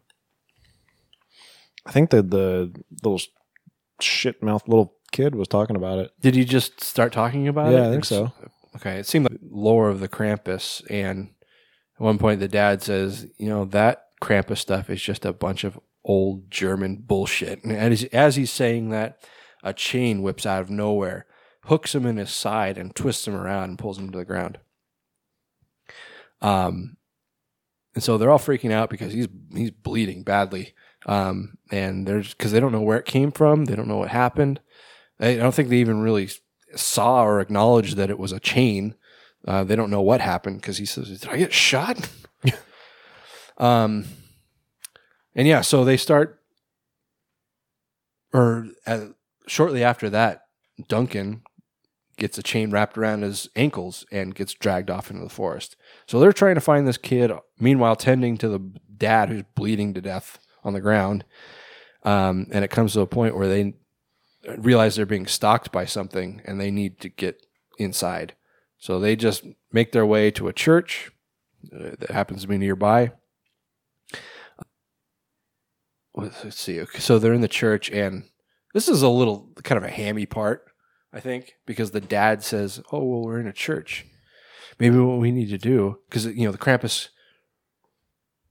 Okay, so they, I guess they come to the resolution very quickly. that This is the Krampus after them. Krampus has not been seen on screen yet, by the way, but they've already come to the resolution that is the Krampus. So that's a little, yeah. anyway, so yeah, the dad says, okay, so the Kramp- Krampus comes after the wicked. So maybe if we confess our sins in a church, that we might be absolved and he won't be after us anymore. So they all start kind of like talking. Like the Caprice reveals that she stole just like this little silver lighter. She says, I don't know why I took it. I can't help myself. She says, turns to her mom. She says, You know, you think you're worried about me having sex and things like that. It's there's nothing about that. No, it, this is just I I take things and I don't know why. Then the dad reveals that the whole biotech company that he's involved in is all it, like it's it's a shell. Like it's there's nothing left to it. It's a failing company. Basically, he hits people up for money just to pay the debts to keep the thing running. So he's not. He he says, "I'm sorry. The company's tanking. I'm going to go to jail, and we're going to be left with nothing." There's actually a nice little part there where he reveals that he did it all for his wife. His wife, who th- has been just nothing but crude to him the entire time, says, "I did it for you." You know, a woman like you with a with a guy like me. It's like, what did I have to offer you? So I just I tried to give you everything you want. And she says, and it just hasn't been working. And she just says, well, I just I thought you weren't interested in anymore. So quite a quite a little uh, twist of fate, I guess. Is it? I don't know. Is it a twist of fate? I don't think. No, it, no, I don't think it's a twist of fate. That's not the word I'm looking for. No, it's not. What is it? I don't know. Just a little hint of irony, I guess. I, Yeah. Ironic. It's ironic. Don't you It- think? It's like that thing where the woman sells her hair to buy a watch or to, to buy something for a watch. I have no idea what you're talking about right now. Oh, God. She goes and. There's this is like an old um, Adage. adage, uh, limerick. Yeah, woman, she has this long, luxurious hair. She cuts it off and sells it in order to buy her husband eh, like an accessory for something he owns. And they go to exchange gifts, and he f- opens hers and realizes, oh, well, I just sold, I sold this thing to buy you this beautiful hairband. So it's just like they realize they they gave up the thing they loved the most in order to buy their loved one something else. I forget how I got there. It was related somehow. I'm just completely lost. anyway, um, yeah. So the dad gets dragged away. Like he, the the chain comes through the window, and he, he gets pulled out into the into the nothingness. And Caprice and her mom take refuge in a in a confessional booth. Go on. I can't take you seriously with that thing on. Not that I take you seriously anyway. Um,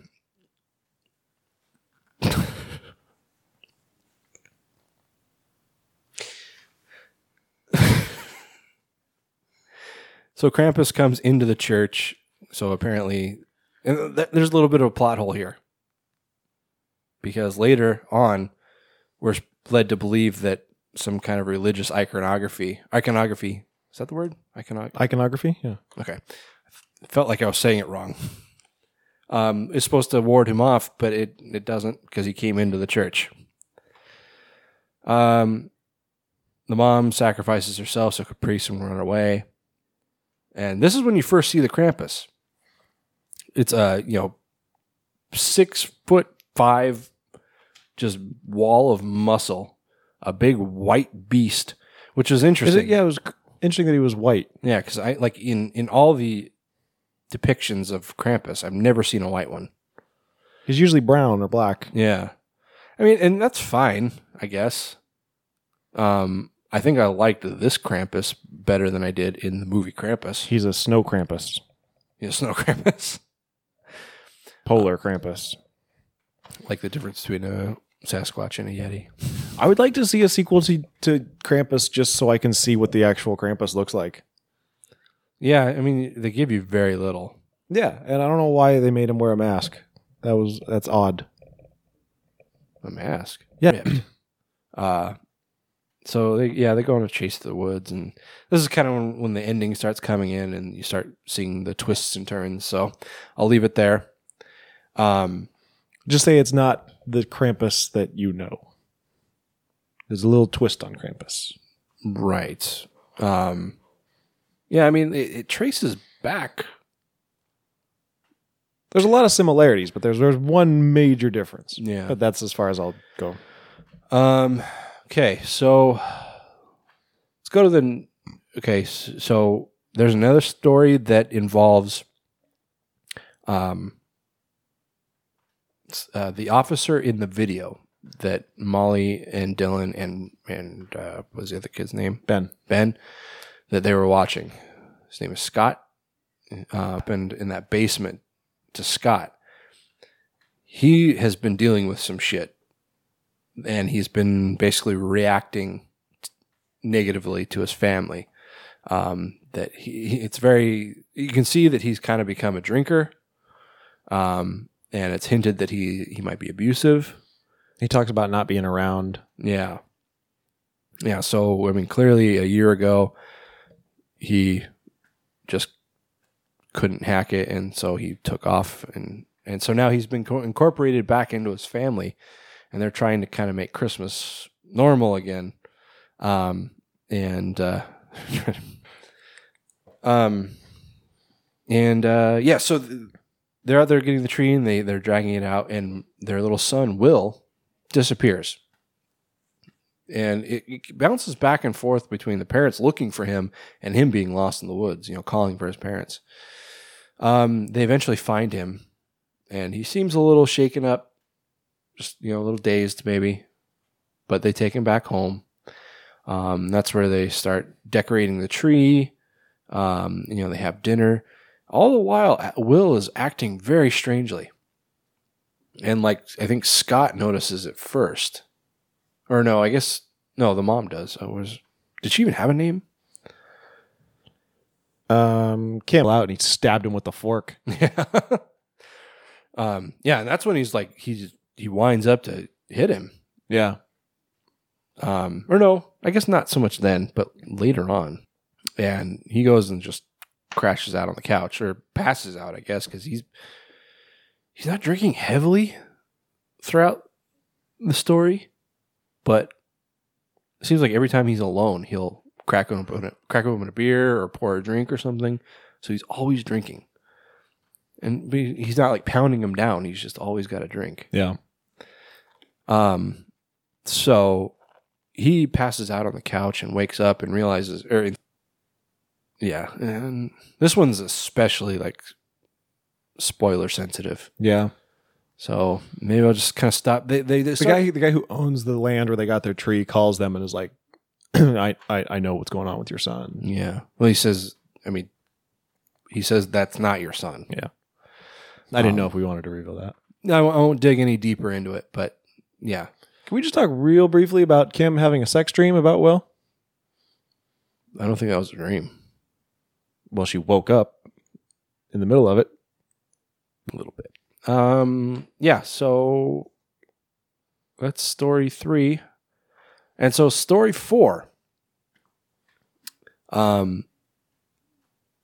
And okay, so actually, before I get into that, I want to come back around to Dangerous Dan.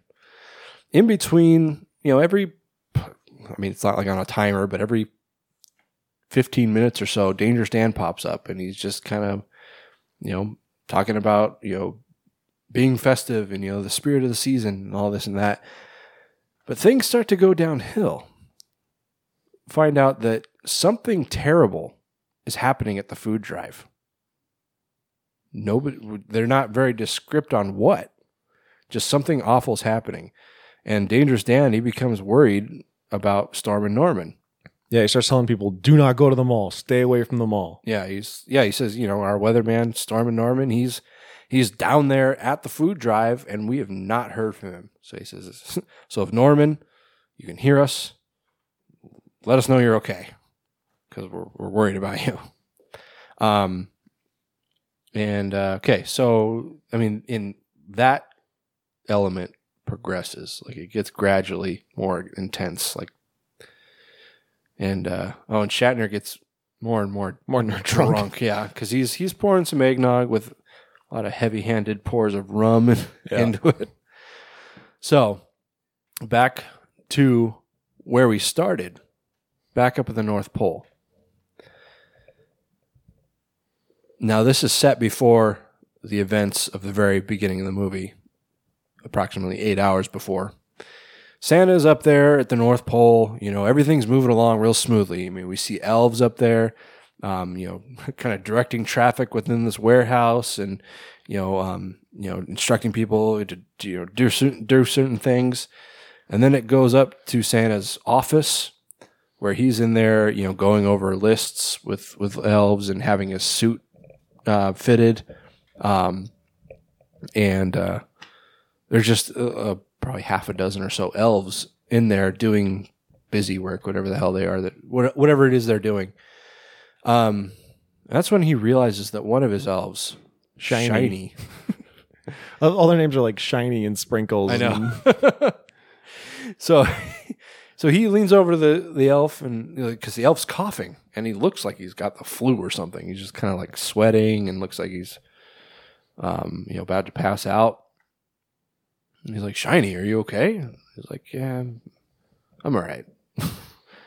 and that's when Mrs. Claus come in, and this was an interesting take on Mrs. Claus, I think, in that she wasn't like the old matronly, you know, gray haired no, she was young and hot. she, she was middle aged and she was mildly attractive. Yeah, that's what I said. But no, she was um, dressed. Uh, I mean, like you know, you picture Mrs. Claus wearing like you know the red white line suit like Santa, but she was wearing like this green thing with like a uh, laced up kind of corseted uh, Bodice. bodice. Yeah. Um, and she would she have like blonde or red hair or something? I think red hair. Yeah, And it's just like, okay, well, that's not what I expected of Santa or of uh, Mrs. Claus. it's this. This is the second Mrs. Claus. Mrs. Mrs. Mrs. Claus' sister. Mrs. Claus's sister. I loved the woman that wasn't clean. oh, by the way, did you, have you seen Bad Santa 2? I started to and I couldn't finish it Why? because it was bad. Really? Yeah, Oh man, I loved it. uh, I thought that the kid's bit did not work with him as an adult. No, it doesn't. It didn't. It- they should have just left Thurman out. yeah, of it was just like sad watching him. But uh, fucking Billy Bob and Kathy Bates. Oh my god, they were hilarious. like together and like um, Marcus. That was his name. I, I was talking to my dad about it yesterday, and I couldn't remember Tony Cox's name. It's Marcus. Um, yes, it is. Yeah, thanks. but the two of them together, like it, it was, it was funny in the first one, and like it was It's funny. funny in the- because Kathy Bates is like six years older than Billy Bob Thornton. I know. um, yeah, I'm surprised you didn't like it. I thought it was hilarious. Anyway, uh, okay. Shiny, sick, shiny. Yes. Wouldn't eat the cookies. Yeah, so Miss Claus says, "Everybody, put your work down. It's time to take a break." And comes in with this big platter of cookies, and all the elves take one and start just munching down. Everybody but Shiny. And Santa says, "Shiny, eat a eat a cookie." You need the energy. Yeah, it's like I don't want a fucking cookie, man. it's like sometimes I don't want sweets. It's, it's like you know, elves always want sweets, is the impression you get. I know, but it's like, come on, man, just leave a guy alone. Don't be a pusher. It's like if somebody comes Cookie into work- pusher. somebody comes into work with like cookies or like a box of donuts or something. It's like, here, Tony, take a donut. Like, yeah, I'm good, thanks. No, but take a donut. Why don't you want a donut? Because I don't want a fucking donut. Back off. You're fat. Eat a donut. asshole. um. Yeah. So yeah, everybody's just blown away by the fact that Shiny doesn't want a cookie. I almost said donut. um. Mrs. Claus leans leans over and is just like, "Come on, Shiny, you Eat the fucking cookie. Take the ticket. Take the ticket." Uh, she's like, "You love my cookies," and he says, "I said." I don't want a fucking cookie. You reindeer fucking snow whore. That's what he has like a like a cleaver, right? Or is it or is it an axe like a hatchet? Was One of them. Some kind of bladed tool, and uh, he slams it down into his own hand and starts screaming, and blood spraying everywhere. This is the best. this was definitely my favorite story. Oh, 100%. of the entire movie. One hundred percent. blood starts fucking spraying everywhere uh, and he's screaming his head off and then he just keels over. And another elf comes up um, and like puts his head to his chest and he says he, he's, he's dead. And santa's just like blown away. Because he says elves can't die. yeah. Um and so so it, the, in in the progression of the movie that actually s- comes up and then you don't really hear from the north pole for a while or it seemed like Yeah. it seemed like that was the least focused on story at least until That was the end. big conclusion. Yeah. Yeah. So, um, when we finally come back to the North Pole, the workshop, like Santa's workshop, is desolate. Like there are boxes on conveyor belts that are just like butting up against each other. The place is deserted. There's one elf standing on this catwalk, just standing there breathing like a fucking creep. and you know, they all have these like like helium voices. Right. Um, and so it's like when this this elf standing on this catwalk, you just hear him like, hey, hey. so, um, Santa comes back into his office, and Mrs. Claus is there reading a book, and she, he's like, Martha, you know, it's gotten worse. Um, you know, they're all becoming infected. And she's like, infected? Like this is like it's it's catching. You know, this is this is spreading. It's like like he says like almost everybody's dead. Um, but the thing is, is these elves are dying and coming back as these. They're coming back to life as these fucking like rage zombie things. Yeah. They can talk though, which is something that you're not you don't typically see in like a even a rage zombie movie. Yeah. And they and they just are super foul mouthed and just swear. And at one point he calls Santa a Christmas cunt. Yeah, that was that was shiny. Shiny is like the elf that won't fucking die. I swear he kills him like three times. Um, and uh, yeah, Santa comes in with his with his staff and he starts sharpening it on the fireplace. You know, ready to take a stand. You know, says this is. You know, I, I can't remember exactly what he says, but you know, basically saying, "Oh, this is dangerous," and you know, we have to protect ourselves. This is Christmas. So, um, he just has like an elf reckoning. yeah, he just he just fucking lays waste, man. Yeah. And this is basically like um Evil Dead. Santa's Ash. The elves are the deadites. It's uh, Elvil Dead. Eh. I don't like that.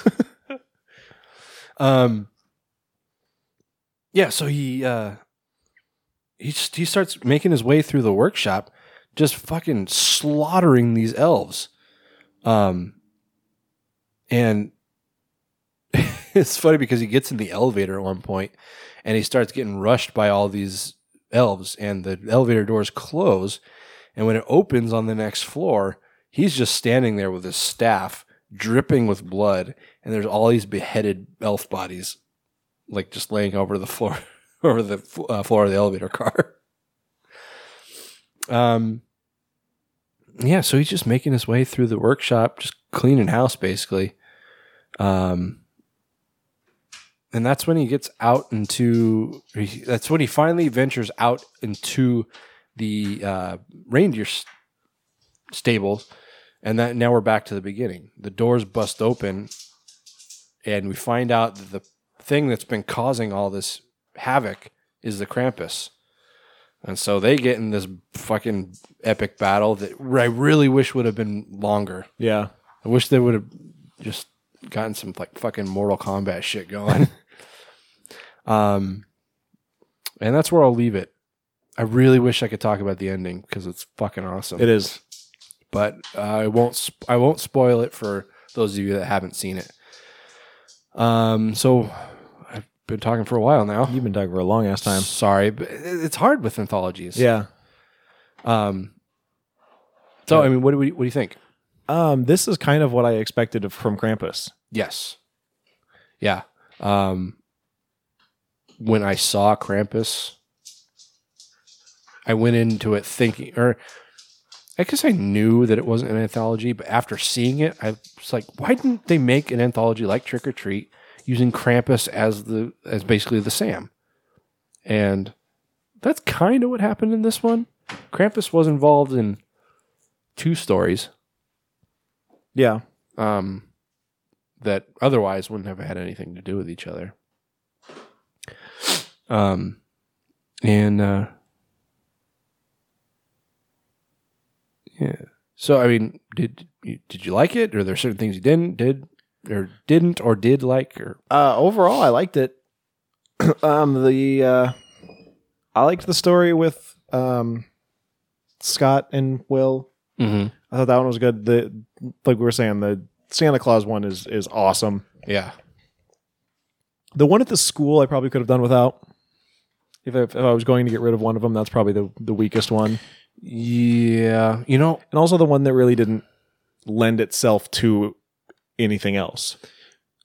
you know, you know, like you had, yeah, Scott was the cop, but that was such a tenuous thread that it really didn't need to be there at all. yeah um and oh also Molly babysat Will so there's that tie too Okay.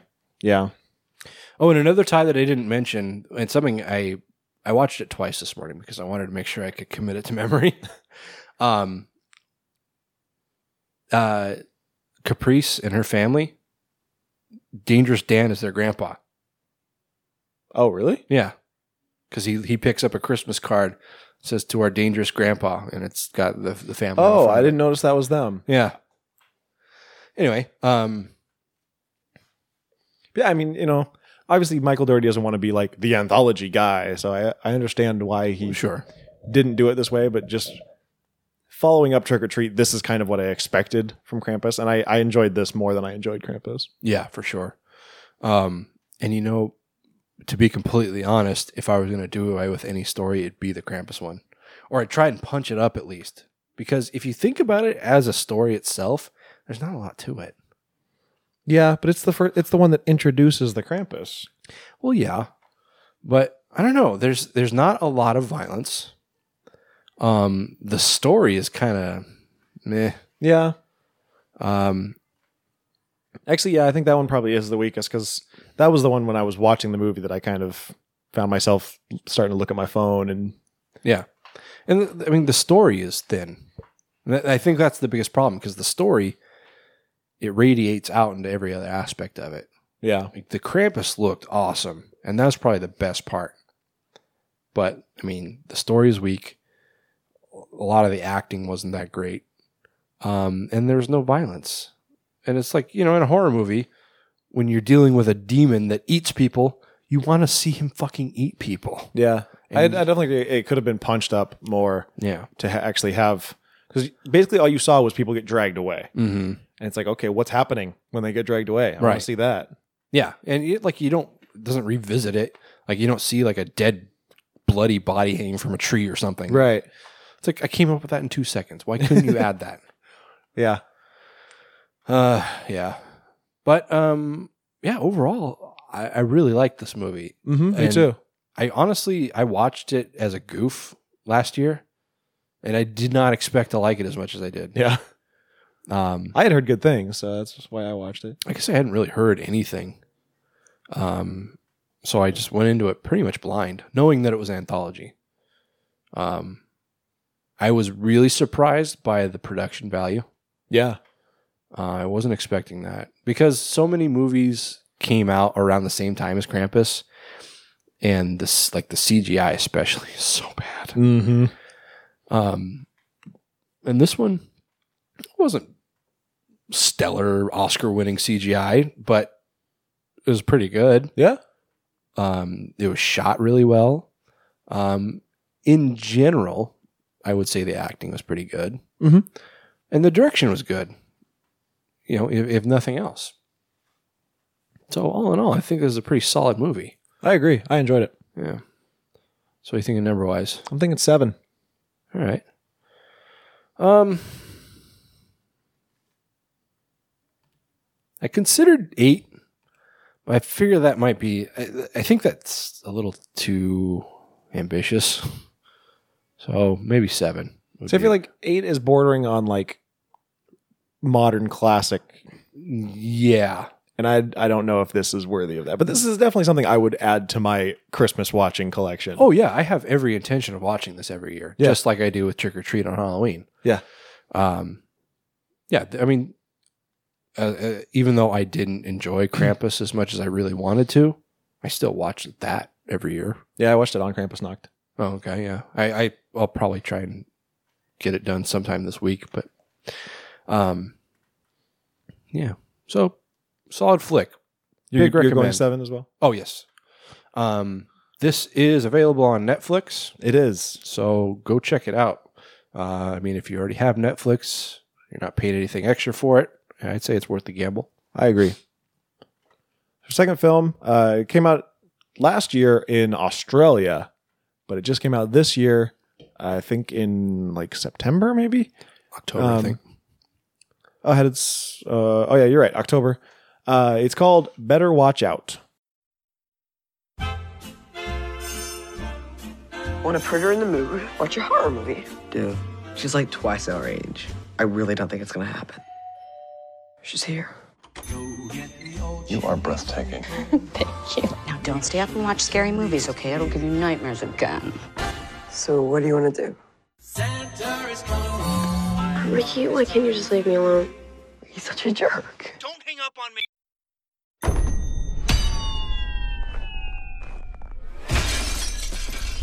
What was that? What the fuck? Oh my god. Get away from the window. There's someone there. Ashley! Are you hiding? I'll find you. Don't worry, I'll protect you.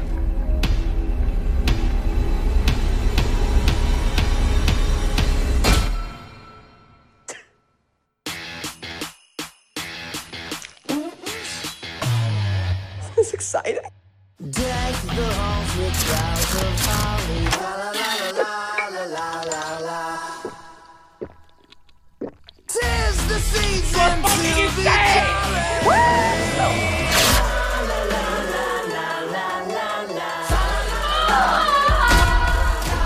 What are you doing, man? Please let me out of this. You're fucking home alone again? Lighten the fuck up.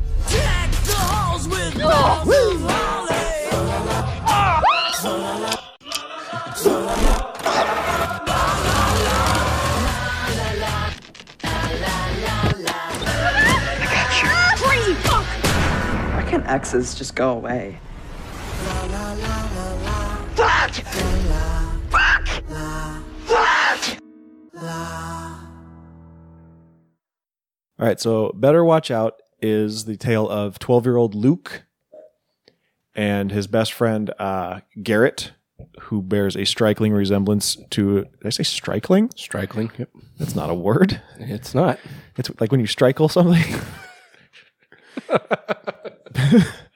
bears No, a stri- striking. striking resemblance to a friend of mine who is much older than 12. Oh, well. But, you know, he looks 12. uh, so, yeah, Luke and Garrett. Uh, Garrett's kind of a shithead. Yeah. He, he, like smokes weed even though he's 12. Yeah. He's a 12 year old pothead. Yeah. It's just not. I mean, this day and age, maybe you do see it a little more often. I don't know. I don't hang out with a lot of 12 year olds, so Or do you? we'll talk about it later. That's why you're not allowed near schools. but Luke has a big old crush on his babysitter, uh, Ashley. And who wouldn't, man? She's cute. She's 17, bro. Not in real life. I think she's like 19. Uh huh. What? Nothing. Statch. Fuck you. Uh, so so his parents, uh, David Puddy and uh, Victoria Madsen. the only Americans in the movie. Oh yeah. Everyone else is Australian. Oh, okay. Well, they're going to a Christmas party. Um, they have a very interesting banter Yeah. when he's like showing her the Christmas ornaments, and she's like, "Sure, you've never sucked another man's cock." like, what is happening? Because she goes on and on and on about it. Yeah. It's like, you know, never once experimental night in college. She kind of reminded me of my sister. I I gotta say, I love Patrick Warburton though. Oh, yeah. He's awesome. He's so good in everything, Yeah. Every, every single role. and he's like a little bit creepy with the babysitter. But he's he's so like er- in, in earnest about it, yeah. He's like, did I? Because, I mean, part of the story is um, Ashley is moving away. It didn't really say why. She didn't say like she's going to college or anything, right? I don't think so. Okay. Well, she's moving away, and you know he's Puddy's talking to her. Warburton is talking to her about it, and he says, "Did I say you could move away?" And kind of gives her this look and kind of like laughs it off. And it's like, Well, like when he answers the door, he's like, "You are stunning," and then his wife makes him take off that god awful gaudy tie he was wearing. He's like, "Yeah, no problem." Then he just pulls out another one. He's like, "Always be prepared." So Gives her a little wink. I love it. He's my favorite character. I was. I wish he was in it more. Yeah, of course, he's my favorite character in everything he's in. pretty much. Yeah. So Luke has this grand plan that he's going to make Ashley fall in love with him tonight, and the way he's going to do that is by making her watch a horror movie. I've I've laid many a lady with that exact same plan. it, it works. As Garrett put it, horror movies make girls wet. It's so cute that twelve year olds talk like this. Yeah. or thirteen, however they old, however old they are. They're 12. Okay, Um, so they're watching some fucking movie. was it, it? I think it was something that was made for this, right? That wasn't a real movie, was I, it? I think so. And a lot of the time, you can see the TV, but it's out of focus, so you can't really Yeah. actually see what's happening. yeah, I kept trying to figure out what the movie was, and I'm like, I don't know what's going on. What is this? I think it would probably be cheaper them for them to just film five minutes of a horror movie rather than pay for the rights. For I'm sure, yeah. Because the guy's wearing like this really bad, like, like a felt mask or something. Yeah. But anyway, there's they start hearing things outside, and uh, there's a, a pizza delivery man comes and delivers a pizza that they never ordered, and that really wasn't ever broached again. No. I was like, what's the deal with the pizza man? Yeah, this really sets off the whole thing that somebody's out there stalking them. But yeah, it's just never really. Yeah, and like I said, they didn't order the pizza. Yeah. And then there's just it's never really concluded who did. Yeah. And there's the the pizza guy gives her the pizza and he's like I think he says have a lovely night. Mm-hmm. And I did not understand what he said and I rewound and watched that part like four times. Cuz I could not understand him and she seemed really creeped out by it. So I was like, what did he say? But yeah, like Tony said, the, it sets off these series of events where there's clearly someone outside. Um, they have like a big light up Santa, and it gets moved around outside. It's you know she first it's inside, and she puts it out on the porch, and then she sees it out the window. She notices the back door is open, so she closed it. Then comes back and it's open again. Mm-hmm. And so, uh, and that's really when it sets off. That's when she, f- like, says, "Okay, somebody's fucking in here." Yeah. And then uh, there's there's a knock at the door, and Luke goes and opens the door, and he's like, "Whoever's out there, I know Taekwondo."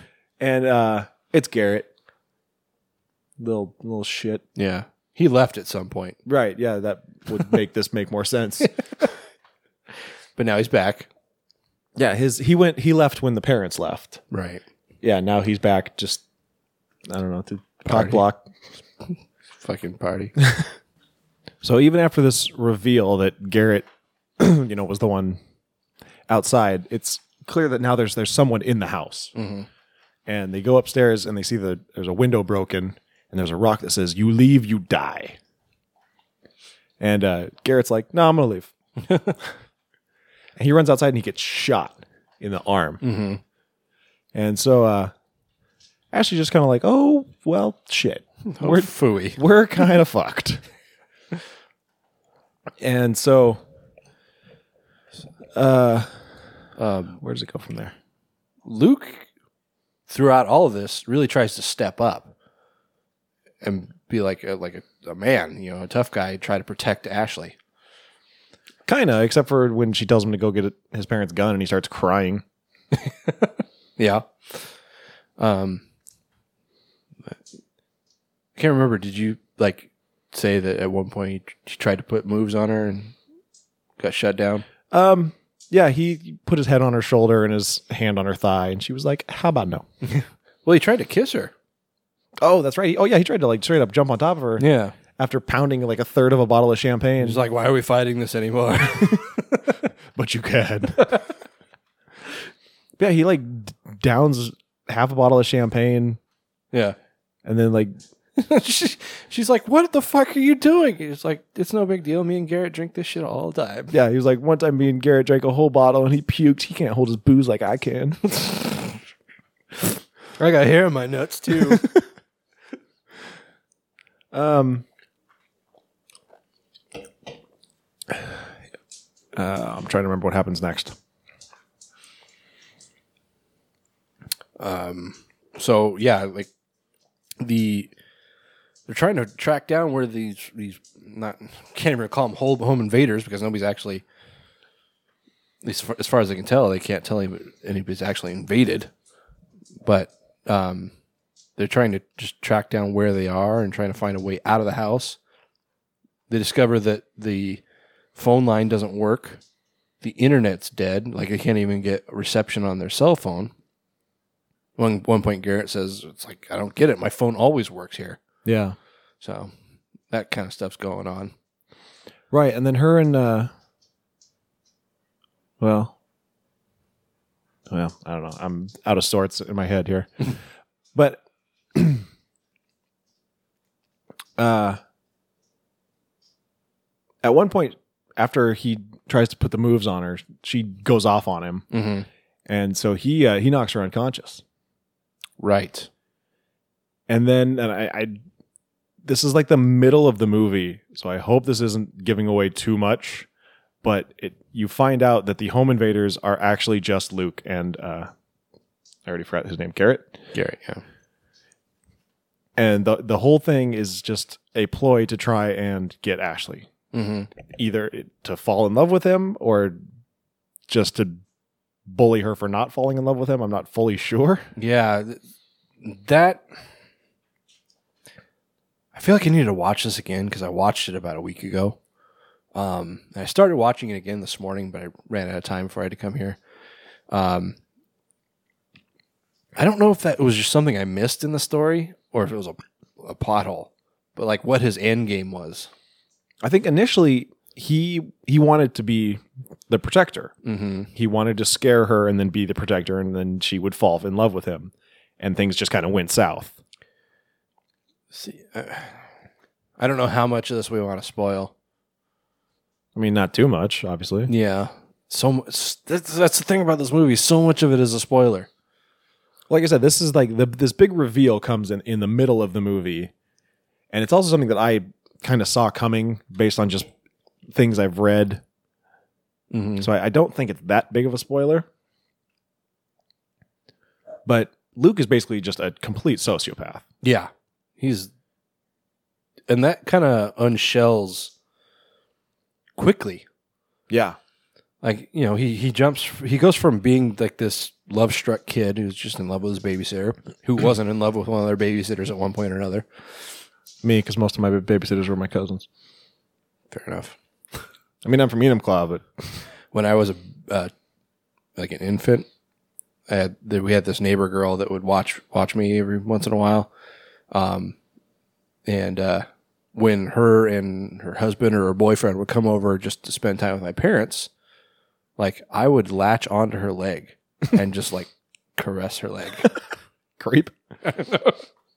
But I mean, Ashley's only f- five years older than him. That's like hiring a horse to watch your dog. Um,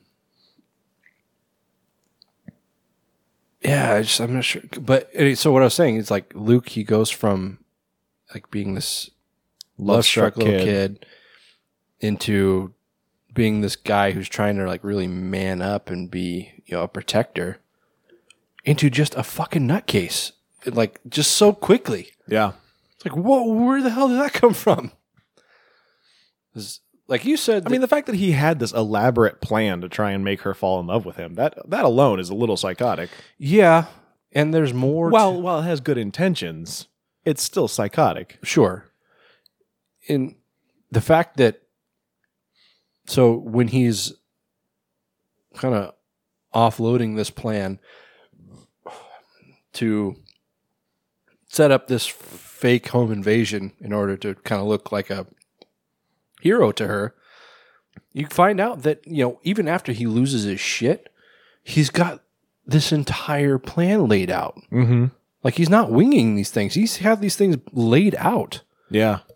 So it's like that's that's where I start to lose track of what his plan was. Cuz like what was he going to do? Yeah, because he starts inviting all of her ex boyfriends over, Mhm. and yeah, I don't know what exactly his plan was. You know, one of them was uh, Dacre Montgomery Yeah, from Billy from Stranger Things. Yeah, and he also played Jason in Power Rangers, the the the movie. Oh, really? Yeah. Um, this was made. This movie was made before he got those roles, so he was kind of a, a no name at the time. And in the time it took for this movie to come out, he kind of got you know front and center as far as popularity goes. That's funny. Yeah. Um, his character was funny too. Yeah, He's he was just- just a total douchebag. Yeah, you know, he's wearing like a was he wearing like a tracksuit or just baggy baggy clothes and and a backwards hat covered in dollar signs. right.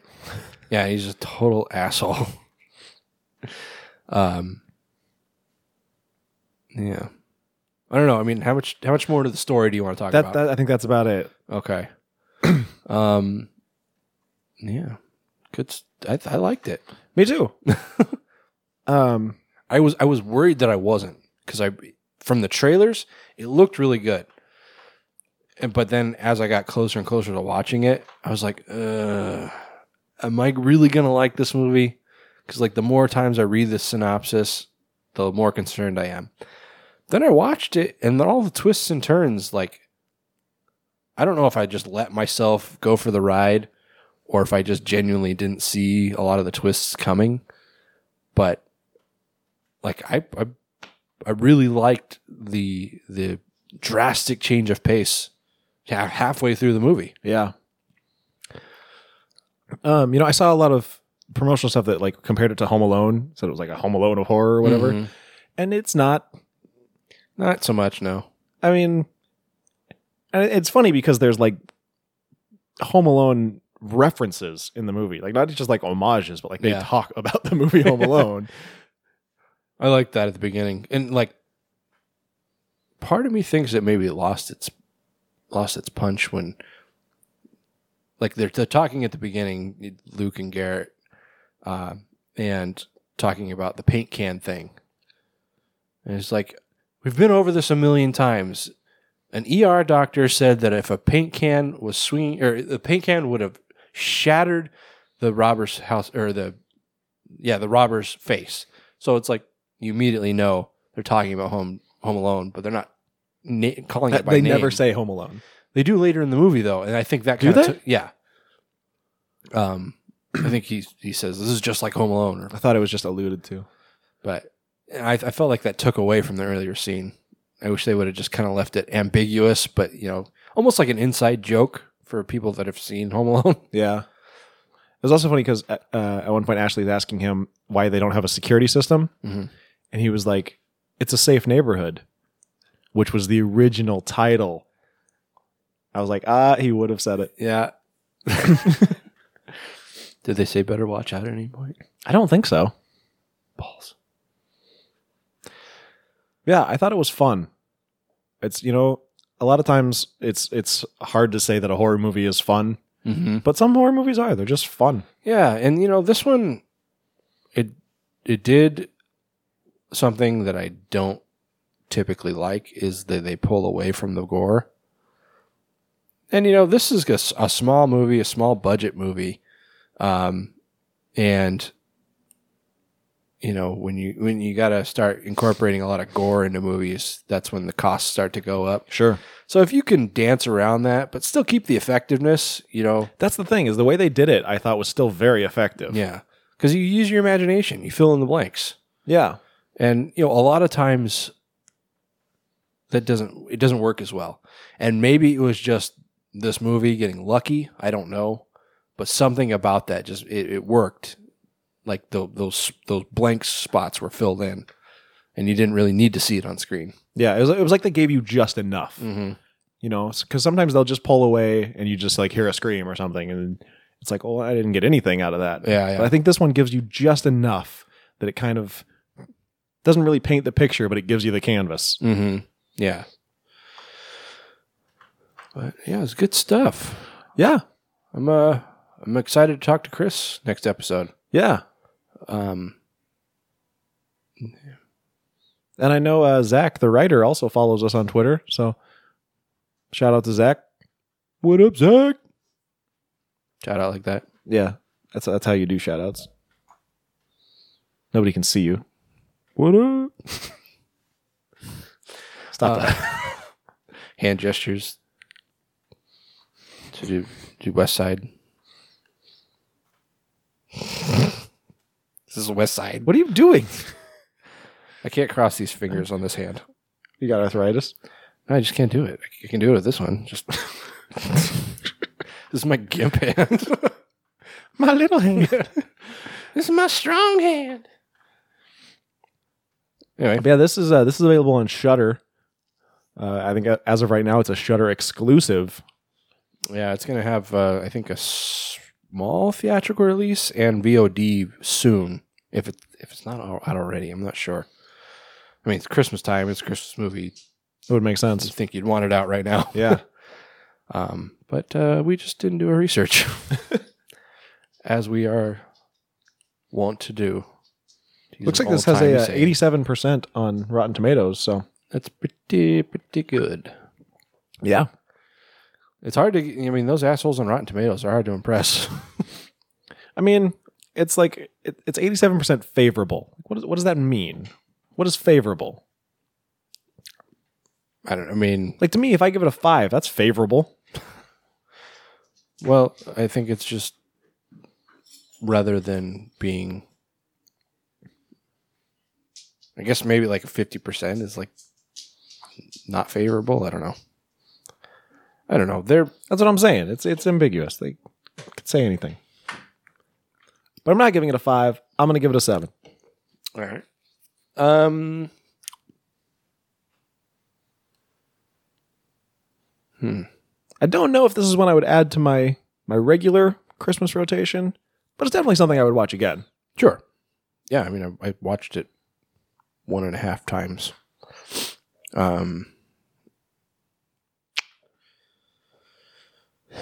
what do I want to give this?